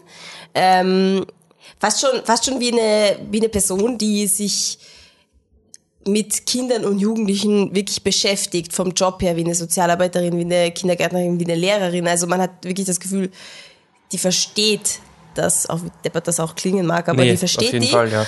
Und ähm, eben dieses Lachen drüber. Also man kennt das vielleicht eh selber von sich, also wenn man zum Beispiel Geschwister hat, auch vielleicht kleinere Geschwister, die, die jetzt in, vielleicht in der Pubertät sind oder, oder halt jünger als einer selbst und du nimmst deine Geschwister halt ernst, absolut. Aber manchmal haust dich halt auch irrsinnig ab, was die für Blödsinn machen, was sie für Blödsinn Mhm. sagen und denkst da, hey Schatzi, du wirst das noch lernen, so auf die Art. Und genau so ist dieser Film auch. Also so, sie nimmt Tom und Damia werden komplett ernst genommen, aber gleichzeitig ist es so, Burschen, ah wirklich. Und dann gehen schon wieder Da gehen schon catchen. wieder catchen. Und dann raucht sie ernst, raucht sie eine danach und kommt euch irrsinnig cool vor und boah, ihr seid die harten Hunde und in Wirklichkeit müsstet ihr eigentlich über eure Gefühle reden. Aber es wird schon kommen. In Wirklichkeit hätte jetzt also- vorm, vorm Rauchen was anderes machen ja, sollen. genau. Also sie, sie lässt den Charakteren auch, auch Zeit, sich zu entfalten. Sie zwingt niemanden rein, boah, jetzt kommt Ja. der große Reveal, mal, ich bin, ich Na, bin schwul. ja. Und, sondern sie haben, sie haben Zeit, Ja. sich absolut zu entfalten. Ich finde auch- ihr Timing. Ich wollte nur da noch anknüpfen, Ja. obwohl, du obwohl ich gesagt habe, es ist zu lang. Ich finde es auch tatsächlich, aber gleichzeitig ist es schon schön, dass es so lang ist, weil ich glaube halt die, die Entwicklung eines, eines Jugendlichen, der irgendwie spürt, okay, eventuell fühle ich mich zu, also jetzt als, als Bursche zu, zum, zum gleichen Geschlecht hingezogen und zu wissen, das ist halt nicht so einfach und du gehst ja irgendwie immer davon aus, dass es anders sein sollte, unter Anführungszeichen. Ja. Das ist halt nichts, was über Nacht dann irgendwie gut ist. Ja. Du hast ja diese zwei Figuren, die, denke ich, an einem äh, verschiedenen, also an unterschiedlichen Punkten stehen. Also der Mjör, der da wesentlich weiter ist und der Ja. Tom, der halt das total noch wegpushen möchte. Und eben, okay, dann ist er halt vielleicht eine Spur zu lang, aber es fühlt sich irgendwo auch richtig an, dass dieser Film halt dann, ja, da ist nicht drei Stunden oder so, aber dass der dann nicht gleich wieder vorbei ist, ähm, sondern dass das Ja. halt tatsächlich irgendwo ein längerer Prozess ist. Und das ist ein sehr unaufgeregter Film eigentlich, aber Ja, absolut, absolut. Also es, äh, das, das mag ich auch eigentlich an ihm, dass du das Gefühl hast, du, du schaust irgendwas Alltägliches. Und äh, weil Alltägliches kann so wahnsinnig interessant sein, wenn man es gut inszeniert einfach. Und das ist es auch. Also, ich meine, er zieht halt bei ihnen ein und dann prügeln sie sich und dann muss er halt wieder ausziehen, weil sie sich zu viel geprügelt haben. Und das ist halt nachvollziehbar. Mein Gott, die, die Mutter mag den Tom noch immer, aber sie sagt, Herrst, Bruder, du kannst nicht einfach mit dich mit meinem Genau Sohn so die ganze. Zeit, du kannst nicht die ganze Zeit mit meinem Sohn prügeln. Ich meine, was Auf machst du in meinem Haus, ja? ja. Wirklich, mon frère. Also so, so funktioniert das halt nicht. Und das ist einfach sehr, sehr, sehr menschlich, sehr real menschlich zu sagen, okay, du, du kannst jemanden abweisen und ihn trotzdem gern haben und solche Sachen. Also Mhm. das ist schon, schon sehr schön. Ja, was ich noch sagen möchte, ähm, die, die Skiamar-Filme sind eigentlich, gut, äh, Girlhood ist vielleicht eine Ausnahme, aber die sind ja prinzipiell jetzt, was den Plot betrifft, sehr unaufgeregt. Ja. Also auch Zucchini, klar hat das eine, eine Handlung, also einen klaren Bogen. Aber auch aber der da, Alltag steht im Genau, Mittelpunkt. das ist ja auch so vieles, ist halt einfach, sie sitzen halt beim Essen im, im, im Genau. Kinderheim. Und ich finde halt, warum das so gut funktioniert. Ich weiß, also das wäre vielleicht etwas, was sich Leute mal in, in Erinnerung rufen sollten, wenn sie mal über bestimmte Filme schimpfen. So Regisseure sind in aller, aller, aller Regel ziemlich intelligent, weil sonst wird das nicht funktionieren. Ähm, aber und ich will auch nicht sagen, dass Selinski mal jetzt der intelligenteste Mensch überhaupt ist, aber sie hat eine Intelligenz, ich glaube eine, eine auch eine psychologische Intelligenz, Ja. eine Intelligenz, wie sie Menschen erkennt, die mich irrsinnig, irrsinnig fasziniert und beeindruckt und die ich so angenehm finde. In jedem ihrer Filme habe ich einfach das Gefühl, sie versteht einfach die Charaktere so gut und sie hat sich halt wirklich nicht nur quasi überlegt, wie soll das jetzt alles irgendwie, wie soll der psychologische auf, sondern sie versteht halt auch wirklich, wie sowas halt Ja. abläuft. Und, Absolut. Ähm, das finde ich halt so, deswegen liebe ich halt ihre Filme so sehr, weil es so Ja. angenehm einfach zum Schauen ist, wenn du immer sagst, ja, das macht Sinn, ja, das Absolut. macht Sinn, ja, das macht auch Sinn, natürlich macht er das so, natürlich macht die das so.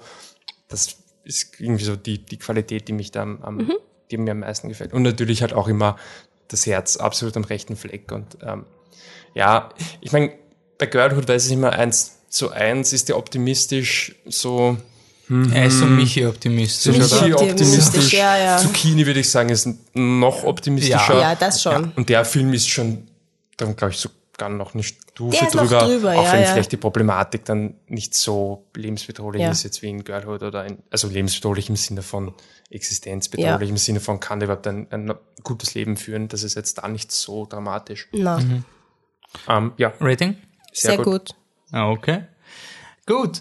So, und bevor wir jetzt äh, ins Symposium gehen, das ja immer unser regelmäßiges Segment ist, in dem wir Ja, regelmäßig ja. über Filme reden, na, im Grunde wollen wir noch ein bisschen über Wonder Woman reden.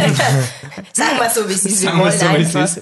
Und weil der Rest der Filme äh, quasi jetzt nicht so ein, äh, eingeschlagen hat von den großen Blockbustern, haben wir gesagt, nein, mein Gott, dann können wir halt einen zweiten Podcast machen. Also Wolf Ähm, und ich wollen darüber reden und ja, Anne muss. Anne muss, sie hat eine andere Meinung und Und ähm, wir müssen sie ausreden. Das heißt aber, was, jetzt, was es jetzt auch bedeutet, wenn wir jetzt zu Wonder Woman kommen, dann ist, heißt das natürlich Spoiler. Ist klar, wir werden da jetzt kein nichts mehr kaschieren, wir werden den Film wirklich komplett zerlegen, deswegen würde ich die Haben Chance ja eh geben. schon jeder dreimal gesehen, oder? Eh, also- Hoffentlich. Ähm, Zweimal mindestens. Auf jeden Fall ähm, will ich euch nur die Chance geben. Generell würde ich mal sagen, so als Teaser, echte Fans hören sowieso bis ganz zum Schluss, aber ihr wisst eh warum. Und sonst könnt ihr euch noch auf einiges freuen, nämlich die Blockbuster-Saison wird jetzt hoffentlich wirklich losgehen. Es kommt Baby Driver, Planet der Affen und Dunkirk raus, alle Ende Juli. Und wir werden euch noch ein ziemlich fettes Podcast-Programm geben. Also äh, die, diese diese, diesen Hänger, den wir jetzt gehabt haben, der wird mehr als kompensiert werden. Also ich, ihr werdet dann schon sehen, was da alles auf euch zukommt, aber es wird Ihr ziemlich überladen. ziemlich vollgeschautes Programm. Und warum wir jetzt Wonder Woman hier auch machen, ist, wir haben ja diese Umfrage gemacht für Fantastic Post Podcasts, wo wir unsere möglichen Themen auflisten. Und es war ein Gleichstand zwischen Stephen King und Heroines. Und deswegen haben wir halt gesagt, na gut, Scheiße, wir sind beide gleich. Und dadurch, dass Wonder Woman eh noch aktuell ist und wir jetzt den Fokus auf Wonder Woman legen, machen wir es im normalen Programm. Und der nächste, einer der nächsten Fantastic Podcasts wird einfach Stephen King, weil da kommt dann auch Dark Tower und das passt quasi besser, wenn wir jetzt Wonder Woman nachbereiten. Dann Dark Tower, Stephen King Hype und wenn ihr dann noch immer meint, hey, eigentlich wäre es interessant, über Frauen als Heldinnen zu reden oder nein, nein, nein, Hype ist vorbei, interessiert uns nicht mehr, dann es ist dann von euch abhängig. Klingt super, wenn ihr dann immer noch glaubt, Nein, dass man über das- Frauen ich reden gehe ja davon aus, dass dieser Heldinnen-Hype jetzt nicht einfach verschwindet, weil das Thema habe ich schon vorgeschlagen für den Tom, bevor wir überhaupt Wonder Woman gewusst haben, ob er was reißen kann. Also es war immer geplant, das ist jetzt nicht nur Hype Train wegen Wonder Woman. Aber speaking of Hype Train, Ihr wisst jetzt, was für ein Clip kommt, oder? Fangen wir an.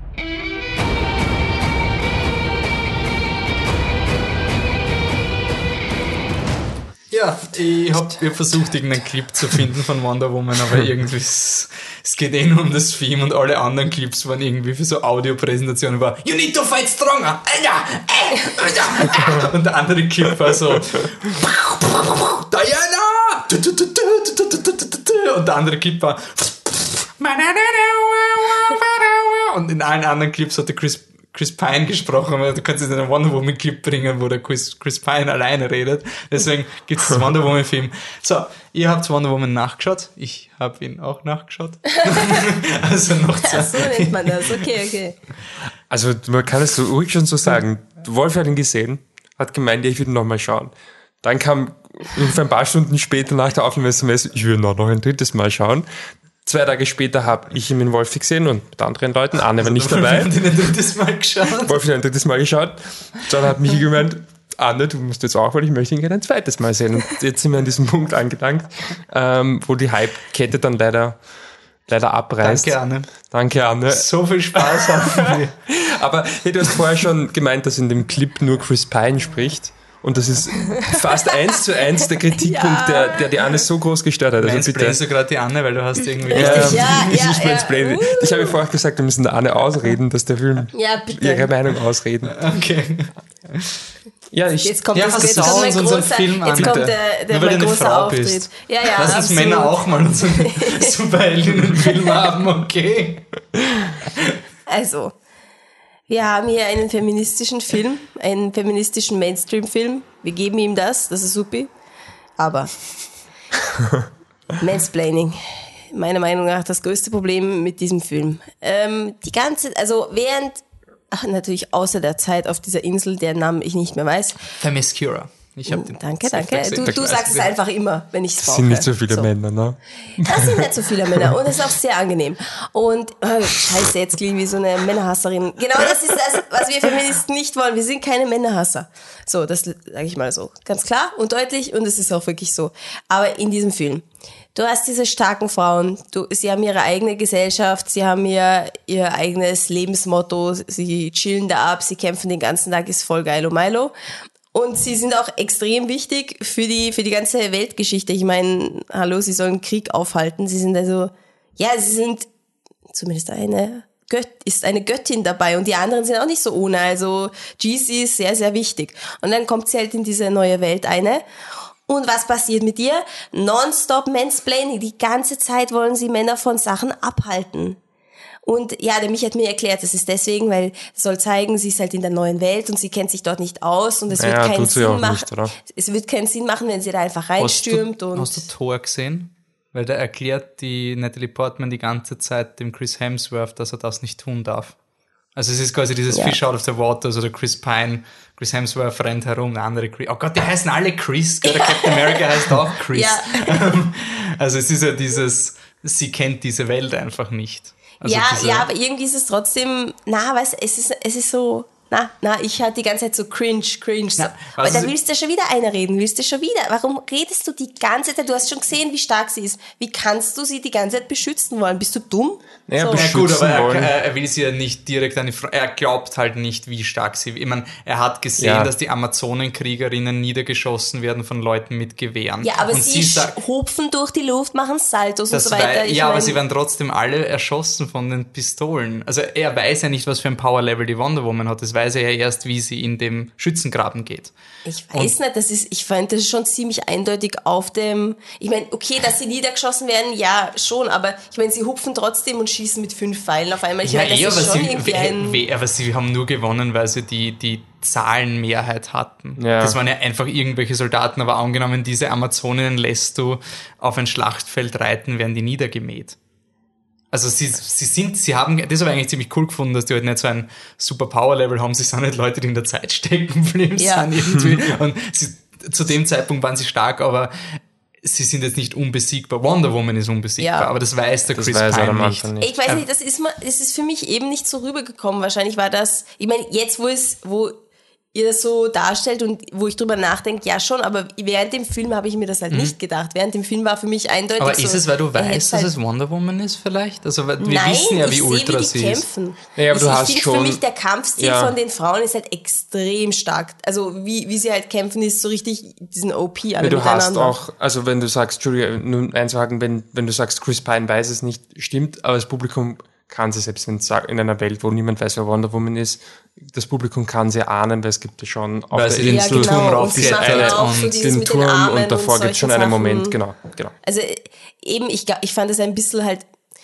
misleading. Also für mich, Mhm. ich, ich hatte die, das Gefühl, es ist fucking eindeutig, wie toll und wie stark sie ist. Und Mhm. dass er halt, dass er sich halt vor sie stellt, auch in, am Anfang gibt es so eine Szene in London, wo sie, er sich vor sie stellt in der Gasse. Und ich meine, da hätte er es zum Beispiel gar nicht machen müssen. Ich meine, sie hat, na, das regt mich noch immer Aber auf. das, ist doch, so, okay, aber ich- vielleicht sehe ich das nicht so schlimm, weil das ist die klassische Clark Kent-Szene. Ja, es ist Das ist genau die Szene aus Superman, Ja, wo quasi der, das Landei eigentlich unterschätzt wird. Also Ja, es ist ja, einfach, genau. aber ich glaube, es Es ist, es ist, sie hat ja sogar die Brillen auf vom Clark Kent. Stimmt. Also ich glaube nicht, dass meinst, ich glaube, das ist wirklich, weil die Patty Jenkins dort unbedingt einen Superman-Callback machen. Und Ah. In Superman 1 gibt es eine Szene, wo ein Verbrecher kommt und die Lois Lane stellt sich vor den Clark Kent und der Verbrecher schießt, drückt dann ab und der Superman fängt die Kugel, ohne dass Oh die ja, Lois das Lane ziemlich nach der Es ist genau, also es ist quasi genau das. Und die, nur in Superman checkt sie Lois Lane nicht. Also der, der Clark Kent fällt dann in Unmacht quasi Ja. und die Lois Lane glaubt, der, der, Mhm. der Gangster hat irgendwie daneben Ja. geschossen oder sowas. Aber Ich, ich meine, ich finde es okay, dass das eine Anspielung ist voll und wenn du mir erklärst, naja, klar, dann glaube ich das und Ja, denke, das nur- klingt ja, halt gleich, aber ja. ich meine, ich als Noob kann Mhm. das halt nicht wissen und für mich schaut das dann halt, also für mich persönlich hat es einfach was dumm, einfach du, der dumme Charakter, der das einfach nicht wahrhaben will. Und das hat mich halt, das war jetzt so richtig, das hat sich durch den Film durchgezogen, weil Gut, am Anfang kann man noch sagen, ja, sie kennt die Welt nicht, das ist okay, sie will reingehen, wo die Männer halt reden. Das macht man halt in der Zeit nicht, das funktioniert so nicht, dann wollen sie sie anziehen, das macht man halt auch so in der Zeit. Alles Sachen, wo ich sage, okay, aber Beachan, irgendwann ist es schon ziemlich eindeutig, dass sie halt, was sie halt ist. Und trotzdem sind die Typen die ganze Zeit so, na, du kannst das nicht machen, du kannst da nicht hinreiten, geh nicht ein in das Schloss Aber, und aber das mit dem Schloss, das hast du nämlich, als wir halt ursprünglich diskutiert haben, auch gemeint, aber das Ding ist halt, da ist es ja nicht so, dass, der, dass Chris Pine der Meinung ist, hey, die bringt das nicht zusammen, dass jetzt Er den, glaubt, den Ludendorff nicht schafft, oder? umbringen Ja. kann, sondern er ist der Meinung, dass es eine schlechte Idee ist. Ob er damit ja, recht hat, genau, sei mal dahingestellt. Aber Nein, es war einfach störend, weil Aber ich, ich deswegen, was ich cool gefunden habe Also, an dieser ja. Beziehung ist, dass sie beide Recht und Unrecht haben. Also sie explainen sich gegenseitig, weil sie ja eigentlich seine Rückgratlosigkeit Vollgas anprangert. das ist ja der permanente Konflikt um- zwischen den beiden. Also Jetzt kommt der Punkt, es sollte nur um sie gehen. Mich stört, dass es um Wieso? jemand anderen geht. wirklich? Ja, absolut. Aber das Mich ist doch immer das Problem an den- aber- nicht, bist du deppert. Aber das ist doch immer das Problem in den Superheldenfilmen, dass du dich nicht um irgendwen anderen scherst. Ich finde es bei Wonder Woman so schön, dass es alle echte Figuren sind. Das Nein, das sind keine echten Figuren. Doch, Nur der Chris- Chris Pine. Die Nein. anderen Leute, Bitte? sorry. Ah, das sind irgendwelche Nein. Funny Nein. Boys. Ich fand Also- das nicht, ich fand die nicht glaubhaft. Das Das, war einfach so, die sind nur da, der um halt Sniper, sein. der urwitzig und cool ist und dann kommst du drauf, Ja, aber wie das ist ja den der Krieg einfach, das ist ja oberflächlich. Okay, sagen wir einen Mainstream-Superheldenfilm, der das macht. Ja, aber ich möchte ja nicht immer vergleichen, weil ich will ja nicht immer sagen, nur weil die anderen Mainstream-Superheldenfilme das nicht machen, ist das toll, dass der das so macht. Also ich weiß Ja, gut, nicht, aber was, daran... was möchte man dann haben? Möchte man, man der Film dauert so schon zweieinhalb Stunden. Was, was möchte es dann noch ein, was, was soll der Film machen, dass du sagst, okay, das ist ein echter Charakter? Ich finde, er macht mit der wenigen, also naturgemäß Echt? wenigen Zeit, die er nicht, diesen ich- Charakteren gibt, macht er aus meiner Sicht ziemlich viel. ich also, sie- ich überraschend weiß, ich, viel. Für mich waren es halt funny Sidekicks. So ist für mich rüberkommen. Ich meine, Naja, ja, naja, aber sind halt sie ja irgendwo mehr auch, das. aber Ich habe mir halt gedacht, okay, schon ja, du hast halt, die, weil du brauchst immer eine Gruppe von Leuten, die um Aber ich finde gerade, das macht der Film so gut, dass sie, obwohl es nur Sidekicks sind, haben sie eigentlich Profil und ich kann dazu jeden eigentlich sagen, was die tun. Also ich weiß quasi, zu jedem habe ich ein Profil, ich weiß, was ihre Skills sind. Was mich unglaublich gefreut hat an dem Film war, dass er ihnen Payoffs gegeben hat, die nicht die Standard-Payoffs sind. Also das ist den Sniper und der hat dann einmal seine Sniper-Szene und dann schafft das nicht. Und Ja. dann ist quasi der Punkt, eigentlich kann er gar nicht snipern. Und ich habe die ganze Zeit befürchtet, dass dann am Ende vom Film noch so ein Moment kommt, wo er dann noch heroisch die Flinte anlegt und dann irgendeinen Typen durch den Kopf schießt. Und das macht er nicht, weil quasi er hat seinen Payoff schon, wie er Klavier spielt. Aber er geht dann natürlich am Ende, macht er mit und schießt. Ja, aber das ist nichts Heroisches. Also er ist dann am Ende bei der Gruppe dabei und er ist mit der Pistole und schießt herum. Ja. Aber nicht, weil er jetzt, weil das seine Aufgabe ist, sondern weil er die anderen quasi, er muss sie halt beschützen, weil er will seine Freunde nicht allein lassen. Also ich, ich finde es eigentlich ganz, ganz gut. Und was ich finde, die Figuren sind deswegen wichtig, weil es den Wonder Woman Charakter ausbaut, weil sie Ja. permanent alle Leute heilt. Sie ist ein Mensch, der jeden heilt, der jeden zuspricht. Selbst dem Eisverkäufer spricht sie Mut zu, dass er stolz sein soll auf seine Arbeit. Also sie ist Ja. jemand, der permanent in diesem furchtbaren System ist und alles repariert. Und das finde ich funktioniert so gut. Also deswegen brauchst du diese Figuren eben auch für sie, weil was ich so schön gefunden habe, war dieses Dorf, was dann einfach zerstört wird. Das ist, das, das hat mir, das macht mich einfach fertig. Also, dass sie wirklich das durchgezogen haben mit, okay, sie, sie banieren das jetzt einfach weg und du kanntest diese Leute. Und es war nicht polemisch, ich habe es wirklich gut gemacht gefunden. Und das taugt mir jetzt sehr am Film. Ich, ich glaube, ich mag auch keine Superheldenfilme. Und ich weiß, man soll nicht alle über einen Kamm scheren. Und ich mag zum Beispiel auch X-Men und so, so aber, ich, Aber- ich mag ja, einfach okay. keine keine super Aber gerade bei X-Men gibt es ja viel zu, also finde ich ein Problem, manche X-Men-Filme, das ist immer so der, ich vergesse immer den Namen, ist es First First, First Class, Class oder Days of Future Past ist der Zeitreisenfilm und First Class ist der, wo sie ganz jung sind. First Class ist der mit den Highlights mit tausenden Problemen, oder? Ja. Ja. Was für Bo Kevin also Bacon zum Beispiel. Zum Beispiel. Problem die gesamte Story vom Film. Ja, und da finde ich das zum Beispiel ein Film, wo ich das Gefühl hatte, da gibt es eigentlich zu viel Charaktere, beziehungsweise weiß der Film nicht wirklich, was er mit denen machen soll. Da gibt es diese Szenen, wo sie, hey, ich kann das, ich kann das, ich kann ja, das, genau, ich kann das liebe ich. Das ist das Problem. Ja, Vielleicht mag ich, lieber nicht, diese du hast Art. gemeint, weißt du? so. dass es quasi bei, bei Wonder Woman stört sich, dass es halt nicht nur sie gibt, aber bei X-Men gibt es halt... Ja, ich, ich kann es ich kann's ja nicht so einfach erklären. Ich meine, es gibt ja keine Formel dafür, was man mag und was naja, man nicht mag. Klar, ne? Also ich kann jetzt nicht sagen, ich ja, schon, du, du ja, magst das ja. in dem Film so, aber warum ist das anders? Wie um, kann das funktionieren? Was ich gelesen habe, was ich cool gefunden habe, war von der Elektro-Uschi, da hat die Franzi gemeint, es gibt keinen Male Gaze.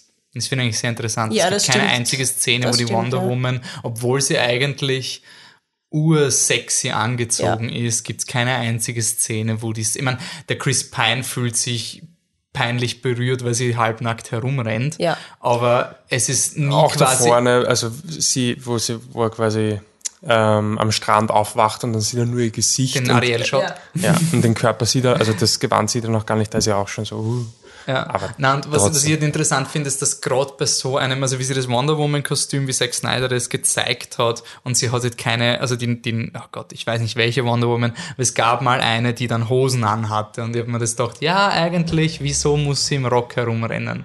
Und der Film hat es geschafft, dass es nicht hinter, es war nie unlogisch durch dieses Amazonen-Ding. Und ich finde, so oft hast du das Problem, wenn du diese Filme machst, so, wir machen Amazon, und du weißt ja, dass der Executive sagt, das brauchen wir für die geilen Fanboys quasi, damit sie Ja. sich an der Wonder Woman, Harley Quinn, sorry, die in Unterwäsche herumrennt. Und ich finde bei One und Harley Quinn, die ein Fenster einschlägt, und dann ist die Kamera frontal auf ihren Hintern, wie sie sich vorbeugt und solche Dinge, also so sleazy Shots. Und das ist nie der Fall. Also selbst der Hero-Moment, wo sie entlang geht, ich habe die Vergleiche gelesen mit so einem Model Walk, das war die, die, die ähm, Gal Gadot war ja auch ein Model vorher und das ist eher, aber nicht pornorös, nicht Michael Bay, sondern eigentlich mit, mit Selbstbewusstsein ist. Ja. Und ich finde, da, der, der Film reißt mir auf. Also ich habe jetzt dreimal gesehen, diese Szene ist einfach, wo sie da dieses auf dieses Feld drauf geht, ist einfach von, von Schnitt und Musik und Storytelling und Payoff so cool, weil es einfach so Ja. richtig und ich weiß, Anne und ich haben oft schon die Differenzen, weil mir taugen halt diese Heldengeschichten. Ich glaube, das ist wirklich so eine Grundsatzfrage, weil mir taugen gut erzählte Heldengeschichten. Ja. Und wenn du dem Publikum erklären kannst, warum das cool ist, dass sie eintritt für das. Und dann musst du musst zeigen, wie ungerecht ist und wie scheiße das ist und dass alle aufgeben. Dann sagt der Held, nein, ich gebe nicht auf. Und sie geht da und alle glauben, sie ist wahnsinnig und dann steht sie mit dem Schild und die, da, da, da, da, da, die Kanonenkugeln auf sie. Ich finde es was urinspirierendes. Das ist etwas, wo ich quasi wahrscheinlich automatisch mehr dabei bin, weil ich das mag und ich finde Wonder Woman erzählt das sehr, sehr gut. Und auch der Moment, Moment, wo sie am Ende vom Film sich abpowert und den Bösewicht auch besiegt. Den finde ich auch von der Musik, von der Musik her sehr, sehr gut gemacht, wo sie, weil sie eigentlich, immer stärker wird Ja. und die, es ist einfach emotionale Manipulation auf höchster Ebene, aber ich, weiß finde sie ich- sehr, sehr ich, gut. Ich fühl, fühle nichts bei ähm, Superheldenfilmen. Nichts. Keine Emotionen. Aber Nie. du fandest sie nicht sympathisch als Wonder Doch, also sie so- ist die einzige, die, wo ich mir gedacht habe, ja, sie ist geil und deswegen hätte ich halt gern sie noch mehr im Fokus gehabt. Also sie war mir zu wenig im Fokus. Mhm. Ich finde, es waren zu viele ablenkende Männer einfach um sie herum. Dafür, dass es halt ein Film ist, wo es um eine weibliche Superheldin geht, vielleicht wäre das nichts für die Zielgruppe gewesen, das denke ich mal schon, aber Sie hätten es einfach durchziehen sollen und einfach nur eine Ego-Show einer Frau machen sollen. Sie hätte sich den ganzen fu- fucking Raum nehmen sollen. Sie Na. hätte sich den Raum nehmen sollen Ich glaub, und alle dann- Männer an die Wand schieben. Fertig. Ja, Mal aber was- das so was- richtig Dann durchziehen. wäre es Was das soll das Scarlett denn Johansson in Avengers, dass sie dauernd die beides. Also ich glaube, das Problem ist dann, dann Halt nicht gerade beides, aber halt auf ihre Art einfach sagen, klappt ganz ehrliche Frage das. wegen Frauen und sowas. Was ist na, weil ich so oft gelesen habe, was ich mir immer nicht weiß, Furiosa in Mad Max Fury Road, ist sie so viel anders als Wonder Woman? Ich finde nämlich, die sind von der Emanzipation, sie ist nicht in your face Frau, aber Mad Max war das feministische Meisterwerk, aber war das nur, weil wir nicht erwartet haben, dass ein Film wie Mad Max so feministisch ist? Das war ja eigentlich eine extreme Überraschung. Und Wonder Woman, er ist nicht feministisch genug. Und ich Ja. lese quasi immer den Vergleich zu Furiosa, aber ich finde, Furiosa und, und Diana sind sehr ähnlich. Also, ich werf's den Filmen nicht vor. Ich sag, ich, ich bin mir na, sicher, für mich dass ist das von der Erwartungshaltung quasi, ob Ja, ja, man genau, deswegen sicher. bei Wonder Woman diese Symbolhaltung Ja. einfach mehr will. Also so drückt's noch mehr auf die ja, Tube quasi. Ja, und er sollte, das ist nicht genug. Es ist einfach, es ist nicht genug auf die Tube gedrückt. Ich meine, was ich schon sehe, es, ich meine, es ist natürlich der Story geschuldet, aber die kann man ja auch anders schreiben. Das stimmt schon irgendwo, dass es gibt halt kaum Frauen in dem Film. ja. Klar, auf Aber der okay, Insel die Zeit und danach. passt. Ich meine, ich aber verstehe schon, Ich denke ne? halt auch, ich meine, jetzt einfach von der, weil ich finde von, von, von der Story und selbst von der Message irgendwie macht das schon Sinn, aber jetzt rein vom, wenn man sagt, Screentime, ja, sagt, okay, hey, es ist ein feministischer Film unter Anführungszeichen, wer wird bezahlt? Naja, für die Screentime eigentlich auch sehr viele Männer, wahrscheinlich auch sehr hoch. Klar, Gal Gadot. Wobei die Robin Wright auch nicht billig war wahrscheinlich. Bestimmt, aber, aber jetzt einfach nur, was, was steht überhaupt zur Verfügung, ja, an, Mhm. an, an, an Screentime. Ähm, wen habe ich da? Da habe ich natürlich Gal Gadot vorneweg, aber dann kommen wahrscheinlich zwei, drei, vier, fünf Männer eher, du mal sagst, okay. Der Lupin, also der Böse, der Chris Ja. Pine. Ähm, wahrscheinlich die. Aber dann schon die Mutter, dann muss schon die Mutter Dann kommen. die Mutter, aber kommt da nicht schon der Ludendorff? Also, ich, Ah, ja, ich ja. sehe es schon irgendwo, dass man, dass man sagt, okay, da kommen zu viele, zu viele, das ist das eine, was ich schon Also sehe. zu, sie sind einfach wichtig und das stört mich. Die Typen Ja, sind aber- wichtig. aber wie gesagt, ich finde, es ist halt schon es irgendwo ist auch- halt störend für mich. Weil es die Botschaft ist, weil es, es funktioniert schon auch so, dass man sagt, hey, sie ist halt zuerst in der Welt der Frauen und dann ist sie halt in der Welt der Männer. Und dort behauptet sie sich und erst dadurch, finde ich, Ja, macht ich das ja das irgendwie stark, weil wenn du sagst, hey, Wonder ja. Woman geht rein und sagt jetzt, hey, übrigens, ich bin Wonder Woman, ich kann euch einfach alle in die Goschen hauen, haltet sie ich gehe jetzt irgendwo hin und mach. Inwiefern identifiziere Genau das ich mich? Ja, aber in, inwiefern identifiziere ich mich als junge Frau damit, dass ich sage, ha cool, es gibt Wonder Woman, die kann Damit will jedem ich in die Goschen hauen. Da, das Hm. will ich, das will ich sehen. Ich Also will genau kann das, ich- nein, ich will genau das Ich Gefühl finde haben, das dass ich alle mir in die. Goschen hauen kann. Aber ich nein, finde das aber das Wonder unehrlich. Woman. Wonder Woman ist, ich Ja, meine, das sie sagt ja am Ende Liebe. Sie ist ein Ja. extrem, sie ist Superman. Sie ist ein heroischer Held. Und das, das finde ich auch beeindruckend. Das sagt sie auch im Film, wo der Chris Pine sagt, we are all to blame. Und sie sagt, I'm not. Und das ist wirklich so, sie ist fehlerfrei. Und das denke ich mir, drehbuchtechnisch einen fehlerfreien Hauptcharakter zu haben, ist unpackbar schwer. Und deswegen finde ich es so beeindruckend, weil sie ist, sie ist eine, einfach eine, sie ist eine, eine Mutter nicht im Sinne von Mutterfigur, aber sie ist einfach so eine richtig inspirierende Heldin und quasi genau das, was Superman war, aber derzeit halt nicht mehr ist. Ja, aber sie ist Und- nicht inspirierend für Frauen per se. Und das stört mich. du nicht? Na, Doch. na, überhaupt nicht. Ja, aber Mich schau doch mal, wer inspiriert ins das Kino geht und ja, wer es- doch sonst zu keine, solchen Filmen jetzt, geht. Das inspiriert doch dich nicht im Leben. Doch. Na, Du glaubst nicht, wenn du einen Superheldenfilm machst mit Frauen als Hauptrolle, wo quasi sie genauso stark, eigentlich stärker als alle Männer doch, ist. doch, ich doch. Glaube, Und Kinder bitte, wie viele, das wie viele junge Mädels und oder junge Frauen äh, finden jetzt Star Wars cool, die vorher gesagt haben, "Hm, Bubenscheiß. Ja, und warum? Klar, auch weil sich die Welt weiterentwickelt, aber ich mein, aber auch, weil es jetzt einfach Frauen in der Hauptrolle dort gibt. Es mag ein, ein billiger Mechanismus sein, vielleicht geht es auch einfach nur um Marketing. Ja, ich denke, gerade Star Wars kann man das schon das vorwerfen. schon. Das finde ist aber im gut. Endeffekt wurscht, weil das, was passiert, passiert nun mal. Und ich glaube, zu sagen, hey, Wonder Woman trifft mich oder betrifft oder inspiriert mich als Frau nicht. Und auch niemand anderen. Nein, also, sie inspiriert alle. Sie, ins, sie, sie spricht Ja, aber halt sorry. nicht nur Frauen an. Es ist halt das, irgendwie das schade. Ist, das, ja, aber das ist doch kein Problem. Das finde ich, aber sorry, Schon. aber das ist Warum doch nicht, Kann, kann, Ich meine, ich Frauen nicht kenn- ihren eigenen Superhelden und haben ihre eigene Superheldin. Ja, aber das finde sie ich doch das-. Aber sie haben ja eh ihre coole Insel, die, die Ultra ist. Wo Ja, aber die ist zu kurz. Und ich verstehe nicht, warum Das man immer so, ja, das ist ja so, was ich gemeint habe, ne? aber ich weiß nicht, warum man das so jetzt exklusiv machen muss. Ich finde genau das das Schöne, dass ich sage, hey, diese Welt, die halt jetzt quasi immer nur, nur für Männer da war, diese Superheldenwelt, die ist jetzt quasi auch, auch offen für Frauen. Aber das heißt doch jetzt nicht so, ja, ihr kriegt euren einen Frauen, was, was würde das nicht heißen? Ihr kriegt einen, euren Superheldenfilm und die drei, vier, fünf Fortsetzungen, eure Superheldin und jeder, dem es nicht vorkommt, ja, die bleibt da bei den Burschen, bleibt bei den Männern. Ich, ich denke mir jetzt, was, was ich so geil fand. Vor Jahren hat Man of Steel ist abgefuckt. War nicht der Billion-Dollar-Franchise, den Warner Bros. wollte. Scheiße, Man of Steel, Untergang. Was müssen wir machen? Wir müssen Batman in die Fortsetzung reinhauen, weil Batman, das bringt die Kinokassen. Äh, schon, aber äh. und Suicide Squad, weil das ist auch quasi Batman und Joker. wenn der Podcast rauskommt, wird Wonder Woman alle drei Filme überholt haben an den amerikanischen Kinokassen. Wir leben in einer Welt, wo Wonder Woman ein, eine Figur, wo noch vor Jahren Artikel geschrieben worden sind, die da braucht keinen eigenen Superheldenfilm, weil die ist eh nicht, die ist ja nur da, weil sie eine Frau, wirklich, da hat es Think Pieces gegeben, Wonder Woman die ist eh nur wichtig, weil es der erste Frauen-Superheld ist und das, und es interessiert sich keiner dafür. Und jetzt kommt ein fettes finanzielles in die Goschen. Weil Wonder Woman, nur um die Zahlen zu nennen, der hat 60 Millionen weniger gemacht in den ersten drei Tagen als Suicide Squad und Batman wie Superman. Also extremer Nachteil finanziell. Und er wird 30 Millionen mehr machen als diese Filme.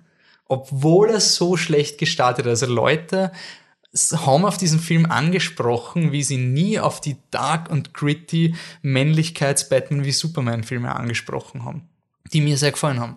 Aber ich weiß, sehr, was du und meinst. das finde ich Ja. unglaublich wichtig und ich glaube, deswegen muss dieser Film ein Kompromissfilm sein. Also hoffentlich werden Ja. wir irgendwann zurückblicken und sagen, ja, eigentlich ist er nicht weit genug gegangen, aber ich finde, für jetzt ist das wirklich der Punkt, ich habe mit Leuten über Feminismus diskutiert, die man, wo ich nicht einmal gewusst haben, dass die eine Meinung zu Feminismus haben. Das war so, oh, wirklich, mit dir diskutiere ich gerade über das, cool. Ja, ich finde auch für die Sozialisation selbst Vorbildwirkung ist sehr wichtig und es ist gut, dass, dass du Wonder Woman hast und es ist sehr super, es ist wirklich super, dass er Frauen anspricht und so weiter. Ich, ich strebe halt nach noch mehr und das werfe ich dem Film selbst natürlich nicht vor und er hat mir halt nicht so toll gefallen und ich habe nichts gespürt, mein Gott, das ist halt mein Geschmack. Es war nicht mein Geschmack, was soll ich tun?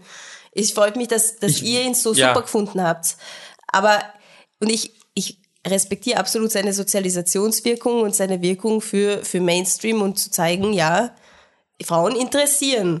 So, ist- aber ich ja. strebe halt nach mehr einfach. Ist Ja, so. aber ich Und- würde schon, Aber das ist jetzt das- wie so bemuttern, ne? aber ich finde schon, dass du Unrecht hast, wenn du sagst, dass der nicht inspirierend ist für junge Frauen per se, sondern nur inspirierend ist, weil es halt mal so einen Film gibt. Nee, es ist schon auch das, Doch, was er das sehe macht. ich trotzdem Ja, okay. Aber ich, darf ich ein, ein, ein Beispiel nennen? Darf ich? Ja, ja, sicher, sicher. Also es gibt eine konkrete Szene, wo ich sage, die ist inspirierend für junge Frauen. Es gibt den Moment, vielleicht ist, kommt der Film nicht so wichtig vor, für mich war es eine Schlüsselszene, wo sie ähm, in diesen Turm geht, um den, dieses große Schwert rauszuholen. Sie läuft an, haut sich voll drauf auf den Turm, denkt sich, boah, geil, ich bin da. Dann rutscht sie ab, rutscht sie ab, rutscht sie ab, fällt fast runter und dann haut sie mit der Hand, also mit der Hand quasi rein in den Turm und kommt drauf, ah, scheiße, ich bin so stark, ich kann ja einfach nur meine Hände nehmen, zack, zack, haut rein, haut Ja. rein, haut rein, klettert drauf. Und ich habe mir gedacht, genau das, genau das braucht ein, ein, ein junges Mädel, das ins Kino geht und sich denkt, ich habe irgendwie, ich will nicht sagen, keinen Platz in der Welt, ist ja Blödsinn, aber ich kann ja, gewisse Dinge sind nicht da für mich. Es ist die Peter Parker-Szene. Es ist genau das, was Junge immer gehabt haben. Du hast die Comics gelesen, der nerdy Peter Parker, und dann es ist genau die gleiche Szene. Peter Parker im ersten Spider-Man-Film, er Ja, klettert stimmt. die Mauer hoch und du siehst den Grinser so. Ja.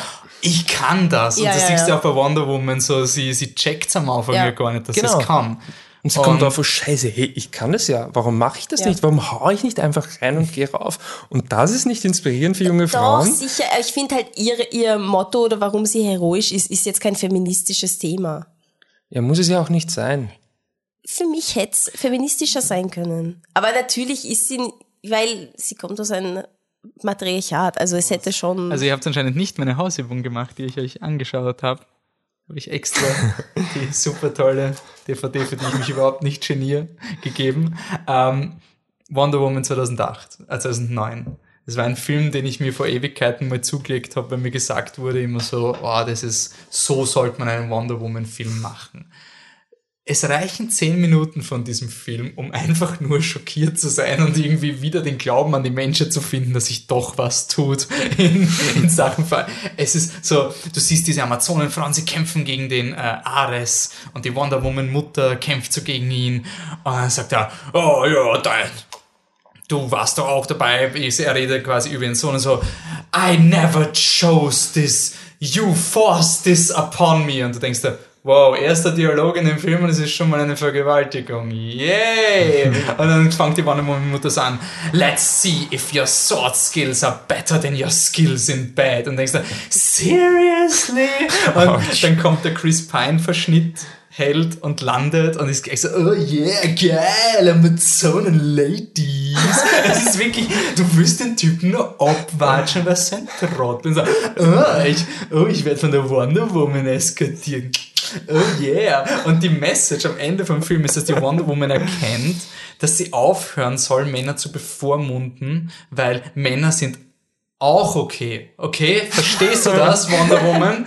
Männer sind genauso super wie Frauen. Und denkst dir, oh mein Gott, das kann's ja nicht sein. Und ich habe jetzt einen super geilen Podcast entdeckt, der heißt Lasso of Truth. Das ist von zwei Wonder Woman Hardlinern.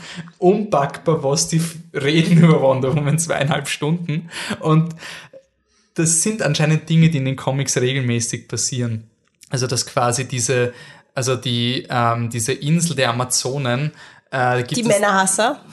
Das ist anscheinend, gibt es eine, eine Welle an Autoren, die halt diese Insel quasi als schlecht darstellen, weil what's so interesting about Paradise? Und da gibt es jetzt sehr viele Artikel, die sagen, diese Amazoneninsel ist total wichtig für junge Mädchen, weil es zeigt, es funktioniert. Ja. Und quasi die Antipathie gegen diese Amazonenwelt kommt halt von den Jungen, die halt wegen ihres Geschlechts nicht rein dürfen. Also so, wenn es einen perfekten Ort gibt, wo, ja. wo Frauen sind. Und das ist vielleicht jetzt nichts, was der Film fundamental richtig macht, im Sinne von, er, er hat uns jetzt kein ultra geiles Paradise Island gegeben, aber noch was er alles vermieden hat an, an furchtbaren Tropes, wenn du für ein männliches Publikum schreibst, eben die Amazoninnen, die hätte, also die Amazonenmutter hätte genauso gut ah, so richtig, ich hasse Männer ja, und sicher, deswegen sicher. darf Diana, ist, Ja. ist, es ist schon ein bisschen im Film. Mankind, vor allem im Englischen. Ja. Ja. Aber es ist nicht der Punkt, dass es das Geschlecht ist, sondern Nein, quasi die es Rasse. geht nur die Mensch. Menschen. Ja, genau. Und das hättest du aber so leicht machen können. Und ich habe die ganze Zeit im Film darauf gewartet, dass die Wonder Woman die Tochter vom Ares ist. Kriegstochter und so. Und dann hättest du einen emanzen Film, also einen Feminismusfilm gehabt, wo sie dann von einem Mann geschaffen wurde. Ich meine, ist jetzt auch der Fall mit Zeus, Ja. aber sie wäre dann quasi die Tochter vom Kriegsgott und das wäre dann der Konflikt.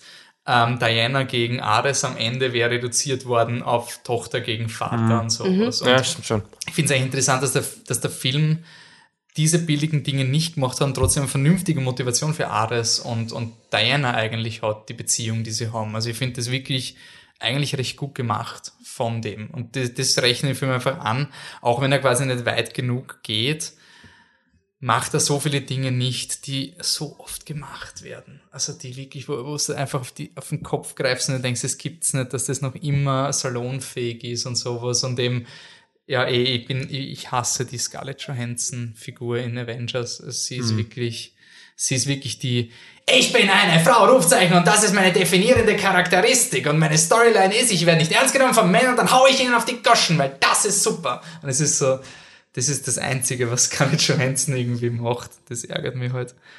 Und ja. Noch was so? Vielleicht noch kurz ähm, zum Film.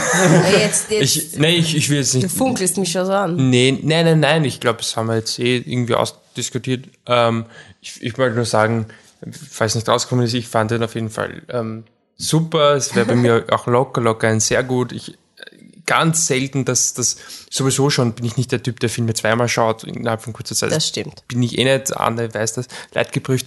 Ähm, aber und schon gar nicht jetzt bei so einem Film, ja, also so einem, es gibt Ab Abwerten, um Gottes Willen. Ich bin einfach nicht, glaube ich, nicht die, die erste Ansprechperson für, für Blockbuster oder auch nicht für, für Superheldenfilme. Und trotzdem, ganz ehrlich, ähm, du hast das gemeint, irgendwie so, okay, das sind vielleicht gar nichts für dich.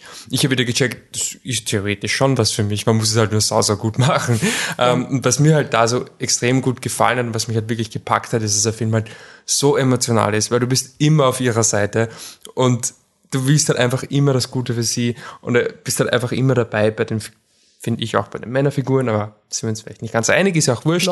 Ähm, und er ist einfach so schön auf gewisse Weise und ähm, das hat mir einfach irrsinnig gut gefallen, obwohl ich nicht der Meinung bin, dass es ein perfekter Film ist. Also es hat schon Ja, Probleme. Ich finde jetzt zum Beispiel den, den Ludendorff, finde ich, ja, Ludendorff ist ein Red Herring, der eigentlich nur da ist, um uns auf die falsche Fährte Ja, zu genau. bringen. Ja, er ist halt wichtig deswegen für die Story, Der Film halt aber- sehr viele Szenen, um uns auf diese falsche Fährte. Er hatte zum Beispiel zu auch ähm, dieses, also ich fand es halt, ja klar, es macht halt irgendwie für, für das Drehbuchsicht Sinn, aber, aber er hat dieses, dieses Gift oder was auch immer, dass er da, oder Gas, das er da eben riecht und dann, dann ist er halt irgendwie super stark.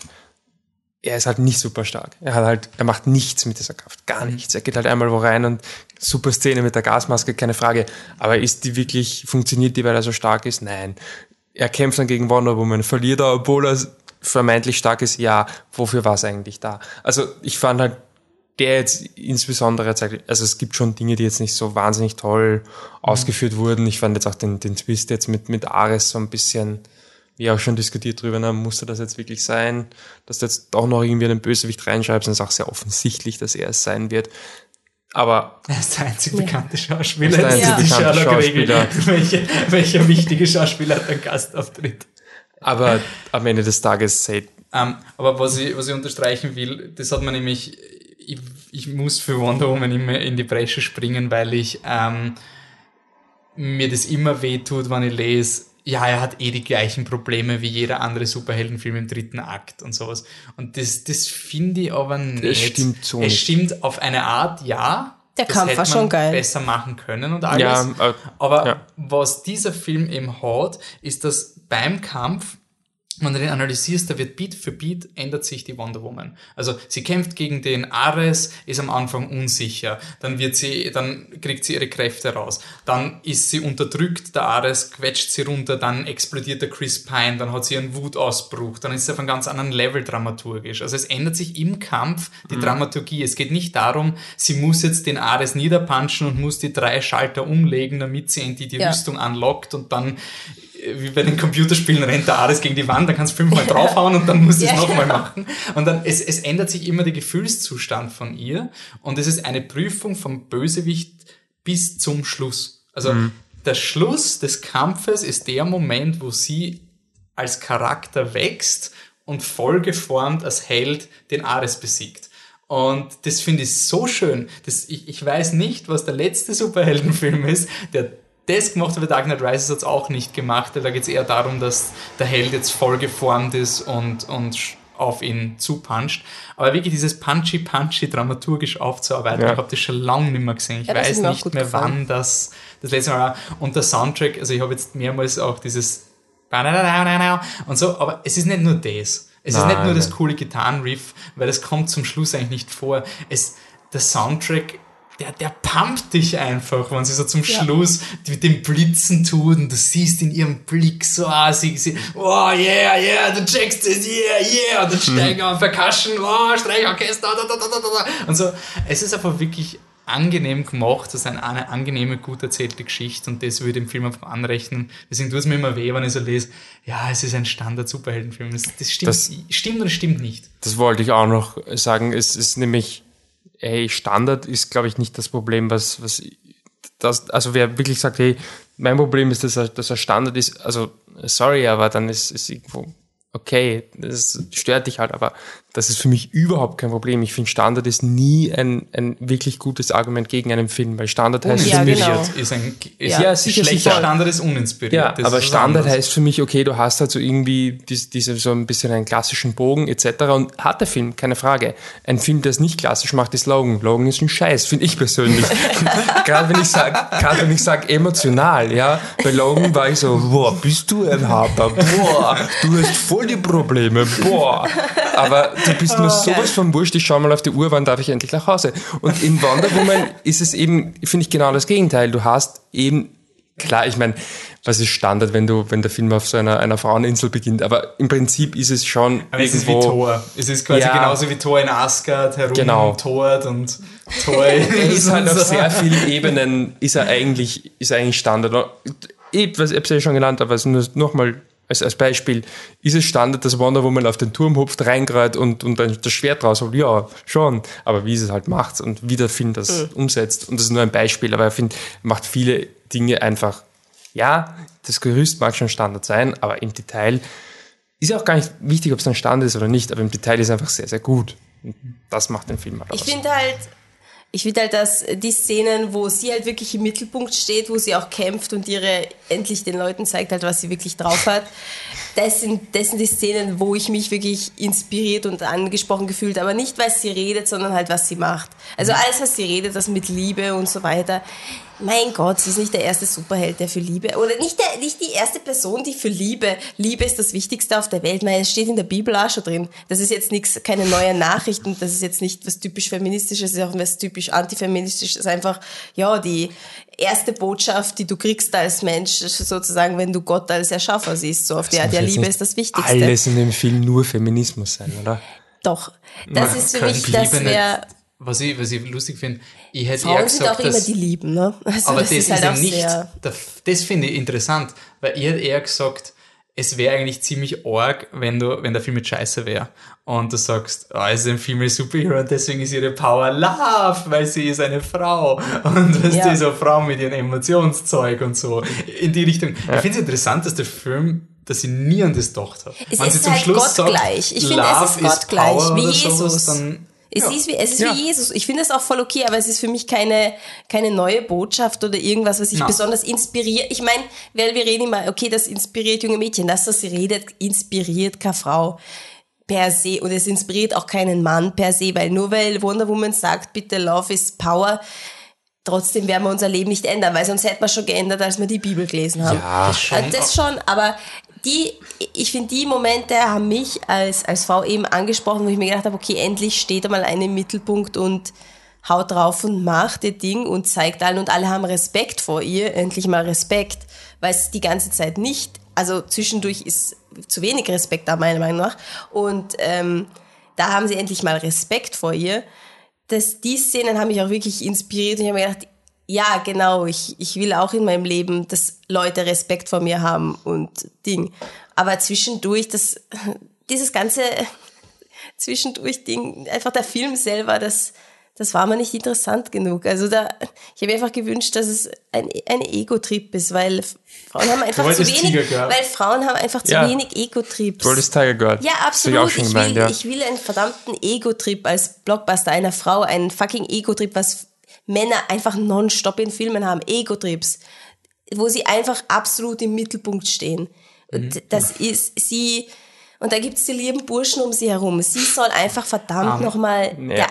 einzige Mittelpunkt sein vom ganzen Film. Das, das ist das, was ich mir wünsche. Reclaim.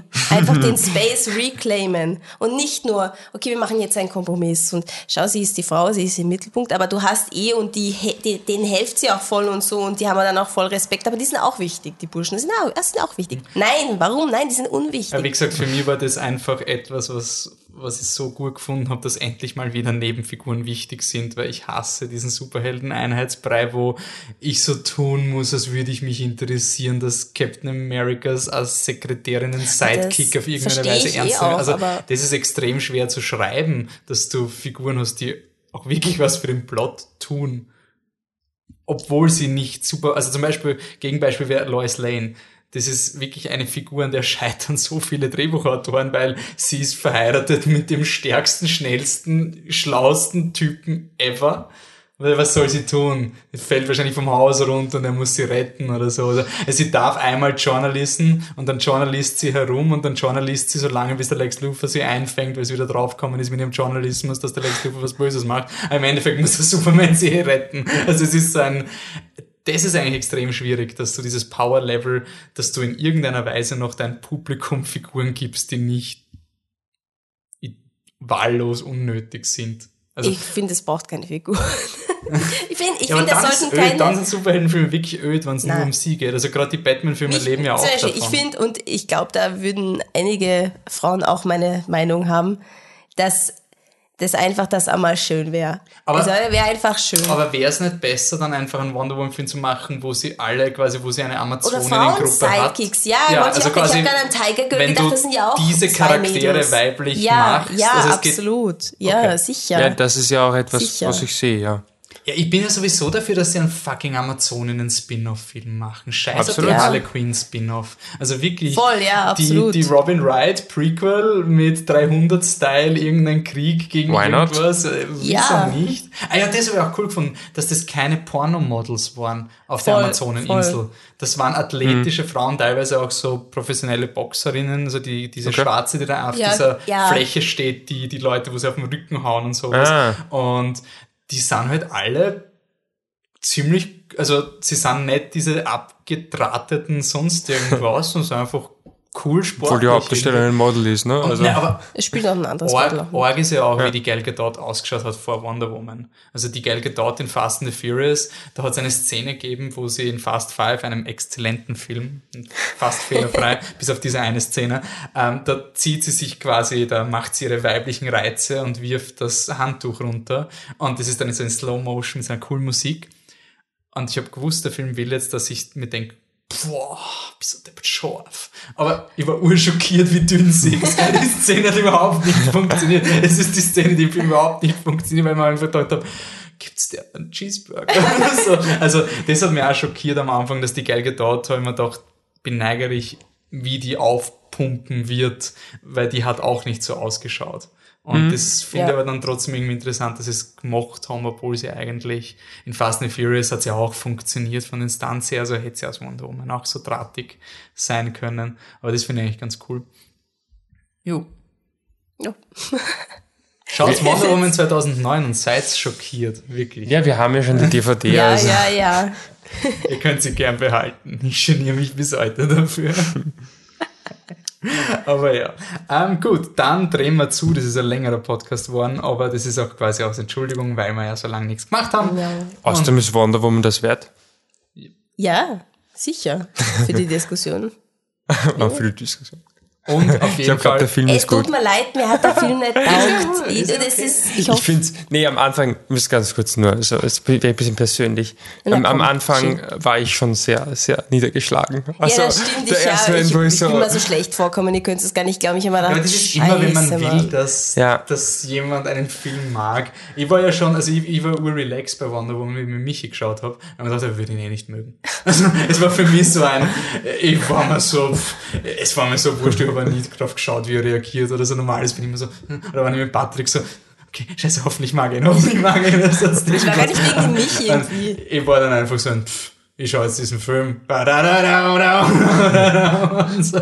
Naja, genau, mir, mir war es gar nicht wegen dem Michi, mir war es wegen dir, Wolf, weil ich schon gefürchtet habe, am Ende scheiße, der. Wolfi macht sein trauriges Gesicht und das, das Ah, rührt also mich. ich habe den Planet der Affen Schmerz noch immer nicht überwunden. Eben, ja, ich- das hat ein Trauma in mir hinterlassen. Ich habe gedacht, ich will das traurige Gesicht vom Wolfi nicht sehen. Ich will ein kleines gebrochenes Siehst du Herz. Babyrobbe? Ja, wirklich. Weißt du, was genau. passiert, wenn du Wonder Woman nicht ja, magst? genau das war es. Ich Diese habe kleine gedacht, Babyrobbe wird wohl nicht zur Amazoneninsel kommen. ich hab mir gedacht wie, wie herzlos kann ich sein, aber das bringt halt nichts zu pretenden. Das bringt gar nichts. Ne? ja, und außerdem ist jetzt der, der, der positive Hype ist ja eh schon längst vorbei. Mittlerweile sind wir ja, müssen wir eh schon sagen, dass Wonder Woman scheiße ist, oder? Also es müsste ja schon längst.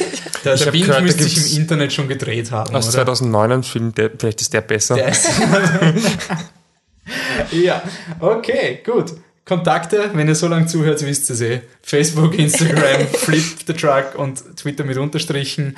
Ähm, so, und jetzt noch für die, als kleine Vorschau, damit ihr auch was davon habt, dass ihr durchschauen. Aber was jetzt kommt, wird ein echt geiles Programm, kann ich nur, kann ich wirklich nur empfehlen, wärmstens. Also, es kommt Dark Knight Rises. Fünf Jahre, Batzi und ich und vielleicht mit Gastauftritt müssen wir noch aushandeln, wie das geht mit der Zeit. Aber Finanziell ist es eine harte ja, Verhandlung. wird Ja, ja, noch ja, hart ja, verhandelt. ja. Äh, Anne und Michi sind ja dann auf Urlaub, oder? Ja. Also jetzt ist mal So weg. ist es. Ähm, dann kommt Dunkirk raus, Ende Juli. Also Bist du, davor der kommt Trailer Dark sah Rises. episch aus. Ja, und ich habe Angst, weil es ist Christopher Nolan und da kommen die Hater immer. Schaut und das tut traurig aus, der Film. Und, und gleichzeitig in der gleichen Woche wie Dunkirk macht euch jetzt die Notiz, wenn ihr sagt, Alter, ich höre Flip the Truck eigentlich nur, um zu wissen, was der hottest Shit ist. Wir haben den Film leider noch nicht gesehen, aber euer Baby Driver von Edgar Wright, der Typ, der Shaun of the Dead gemacht hat. Was? Es gibt einen Shaun of the Dead Film? Wie, was, was? Der Regisseur von Shaun of the Ja, Dead, Edgar Wright, ja, hat einen neuen Film gemacht, Baby Driver. Echt? Und der hat nur positive Kritiken. Oh mein Gott, ich das ist bin wirklich so ein der Film, der Leute. öffnet parallel zu Dunkirk das wird so ein, wahrscheinlich wird Dunkirk äh, äh, empfehlenswert sein und Baby Driver Next, ich weiß es nicht, aber Dunkirk ist so dieser Film so, wenn es ein empfehlenswert ist, dann ist es wahrscheinlich schon eine Niederlage.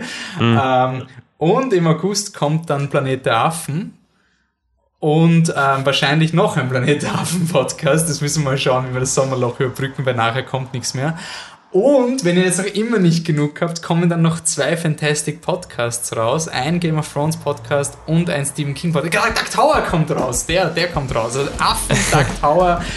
Alter, ich sag's dir, hier scheißt sich an, was im Sommer abgehen wird. Also die, die, die, Flaute ist jetzt vorbei. Jetzt wird nur Content produziert. Game of Thrones kommt zurück. Ihr werdet nicht mehr nachkommen, wenn ihr hört. Jetzt hauen wir raus. Passt. Dann sage ich danke fürs Zuhören und bis zum nächsten Mal. Tschüss. Ciao. Ciao.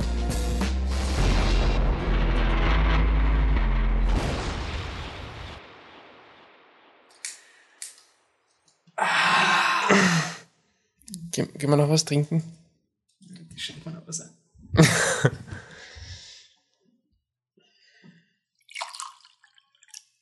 haben, wir, haben wir noch was zum Essen?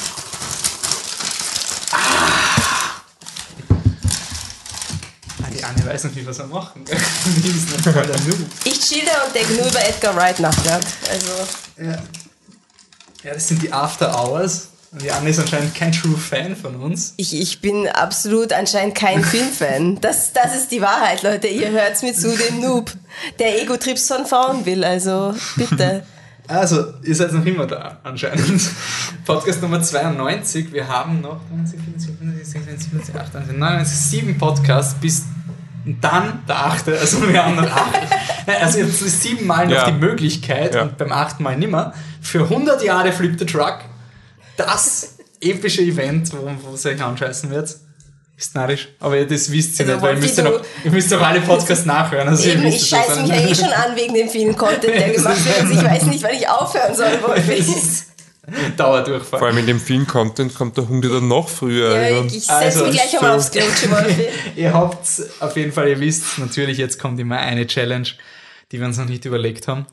Ähm, aber ich habe eine, ja, habe eine Idee. Ich habe dir vertraut. Nein, nein, ich weiß schon. Letztes Mal war die Challenge, das Wonder Woman Theme zu singen, zu summen. Mhm. Einer unserer Hardcore-Fans hat's gemacht. Respekt. Ich denke, ob das irgendwer macht. Was, was gibt es jetzt? Ein, ein, ein Das Challenge. Nein, dass man im Regen kämpfen muss? Ah, nein, wir, jetzt machen wir wieder was Leichtes, quasi, damit es Ah, ja. wieder Einsteigerprobe Ja, ja, Ähm, der Podcast wird wahrscheinlich am 4. oder 5. Juli rauskommen. Und wisst ihr, was am 4. Juli ist? Da, da, da, da, da, da, da, da, da, da, Independence Day? Da, da, da, oh, Ja, stimmt, der Forst schon da. Ja. Der beste Präsident der Welt. Und weil wir so unzufrieden sind mit Regierungen und sonst irgendwas überall auf der ganzen Welt, keiner mag irgendwen, der irgendwie gewählt wurde, sagt uns, welcher Filmpräsident oder welche Filmfigur die Welt retten soll, zum President of the World erklärt werden soll. Wer könnte, und Leute, die schon mal Präsident waren, gelten nicht. Also Bill Pullman in Independence, wir wissen, er war der Beste, aber er hat schon zwei Amtszeiten hinter sich. Wer ist jetzt der neue Präsident? Also es sollte irgendjemand sein, der jetzt auch noch irgendwie, ich meine, Harrison Ford ist zwar noch unter uns, aber der ist ja urgrumpy und der, der ist, also nicht, wenn du sagst Harrison Ford und ihr meint Indiana Jones. Harrison Ford nicht. war doch mal, oder? Stimmt, der war auch schon, okay. Aber es muss auf jeden Fall sein, wo ich, wo ich sage, wie The Rock zum Beispiel, toppt mal The Rock, wo er sagt, der, der richtet unser, nicht unser Land, unseren Planeten, unseren fucking Planeten. Das sagt sie uns. Ich schlag Gal Gadot vor. Präsidentin, natürlich. Sorry. Genau. Anne? Ja, ich, ich, was? Ja, irgendeine Frau also ich oder schon, einen Ich hab schon The Mann. Rock vorgeschlagen. Gal Gadot Gadot. wird das auch machen. Gadot ist- Gadot. Dann müssen wir alle lernen, ihren Namen Freunde. auszusprechen. Na komm, irgendwie mir aus raushauen. Na, ich bin blank, Freunde. Zelensky Amar. Ist keine Für mich ist immer Buffy Summers. Immer Buffy Summers. Ja, aber die kann ja auch zurückkommen, oder? Ich meine, die ist Ja. gestorben und zurückkommen. Also die ist ja, Ja, hallo, die kann alles, Freunde. Okay, Sie ist passt. Wonder Woman. Ich finde das also die. Figur Buffy Summers und bei uns die Schauspieler. So ist es. Ja, oder Wonder Woman. Okay. ich Machen wir bin, Wonder ich, Woman. bei mir ist es absolut Buffy Ich Summers. meine, bei mir ist eh Rolle und Schauspieler gleich, also The Ja, Rock. das. The Rock als The Rock. Okay, sagt es uns und bis zum nächsten Mal. Ciao. Tschüss.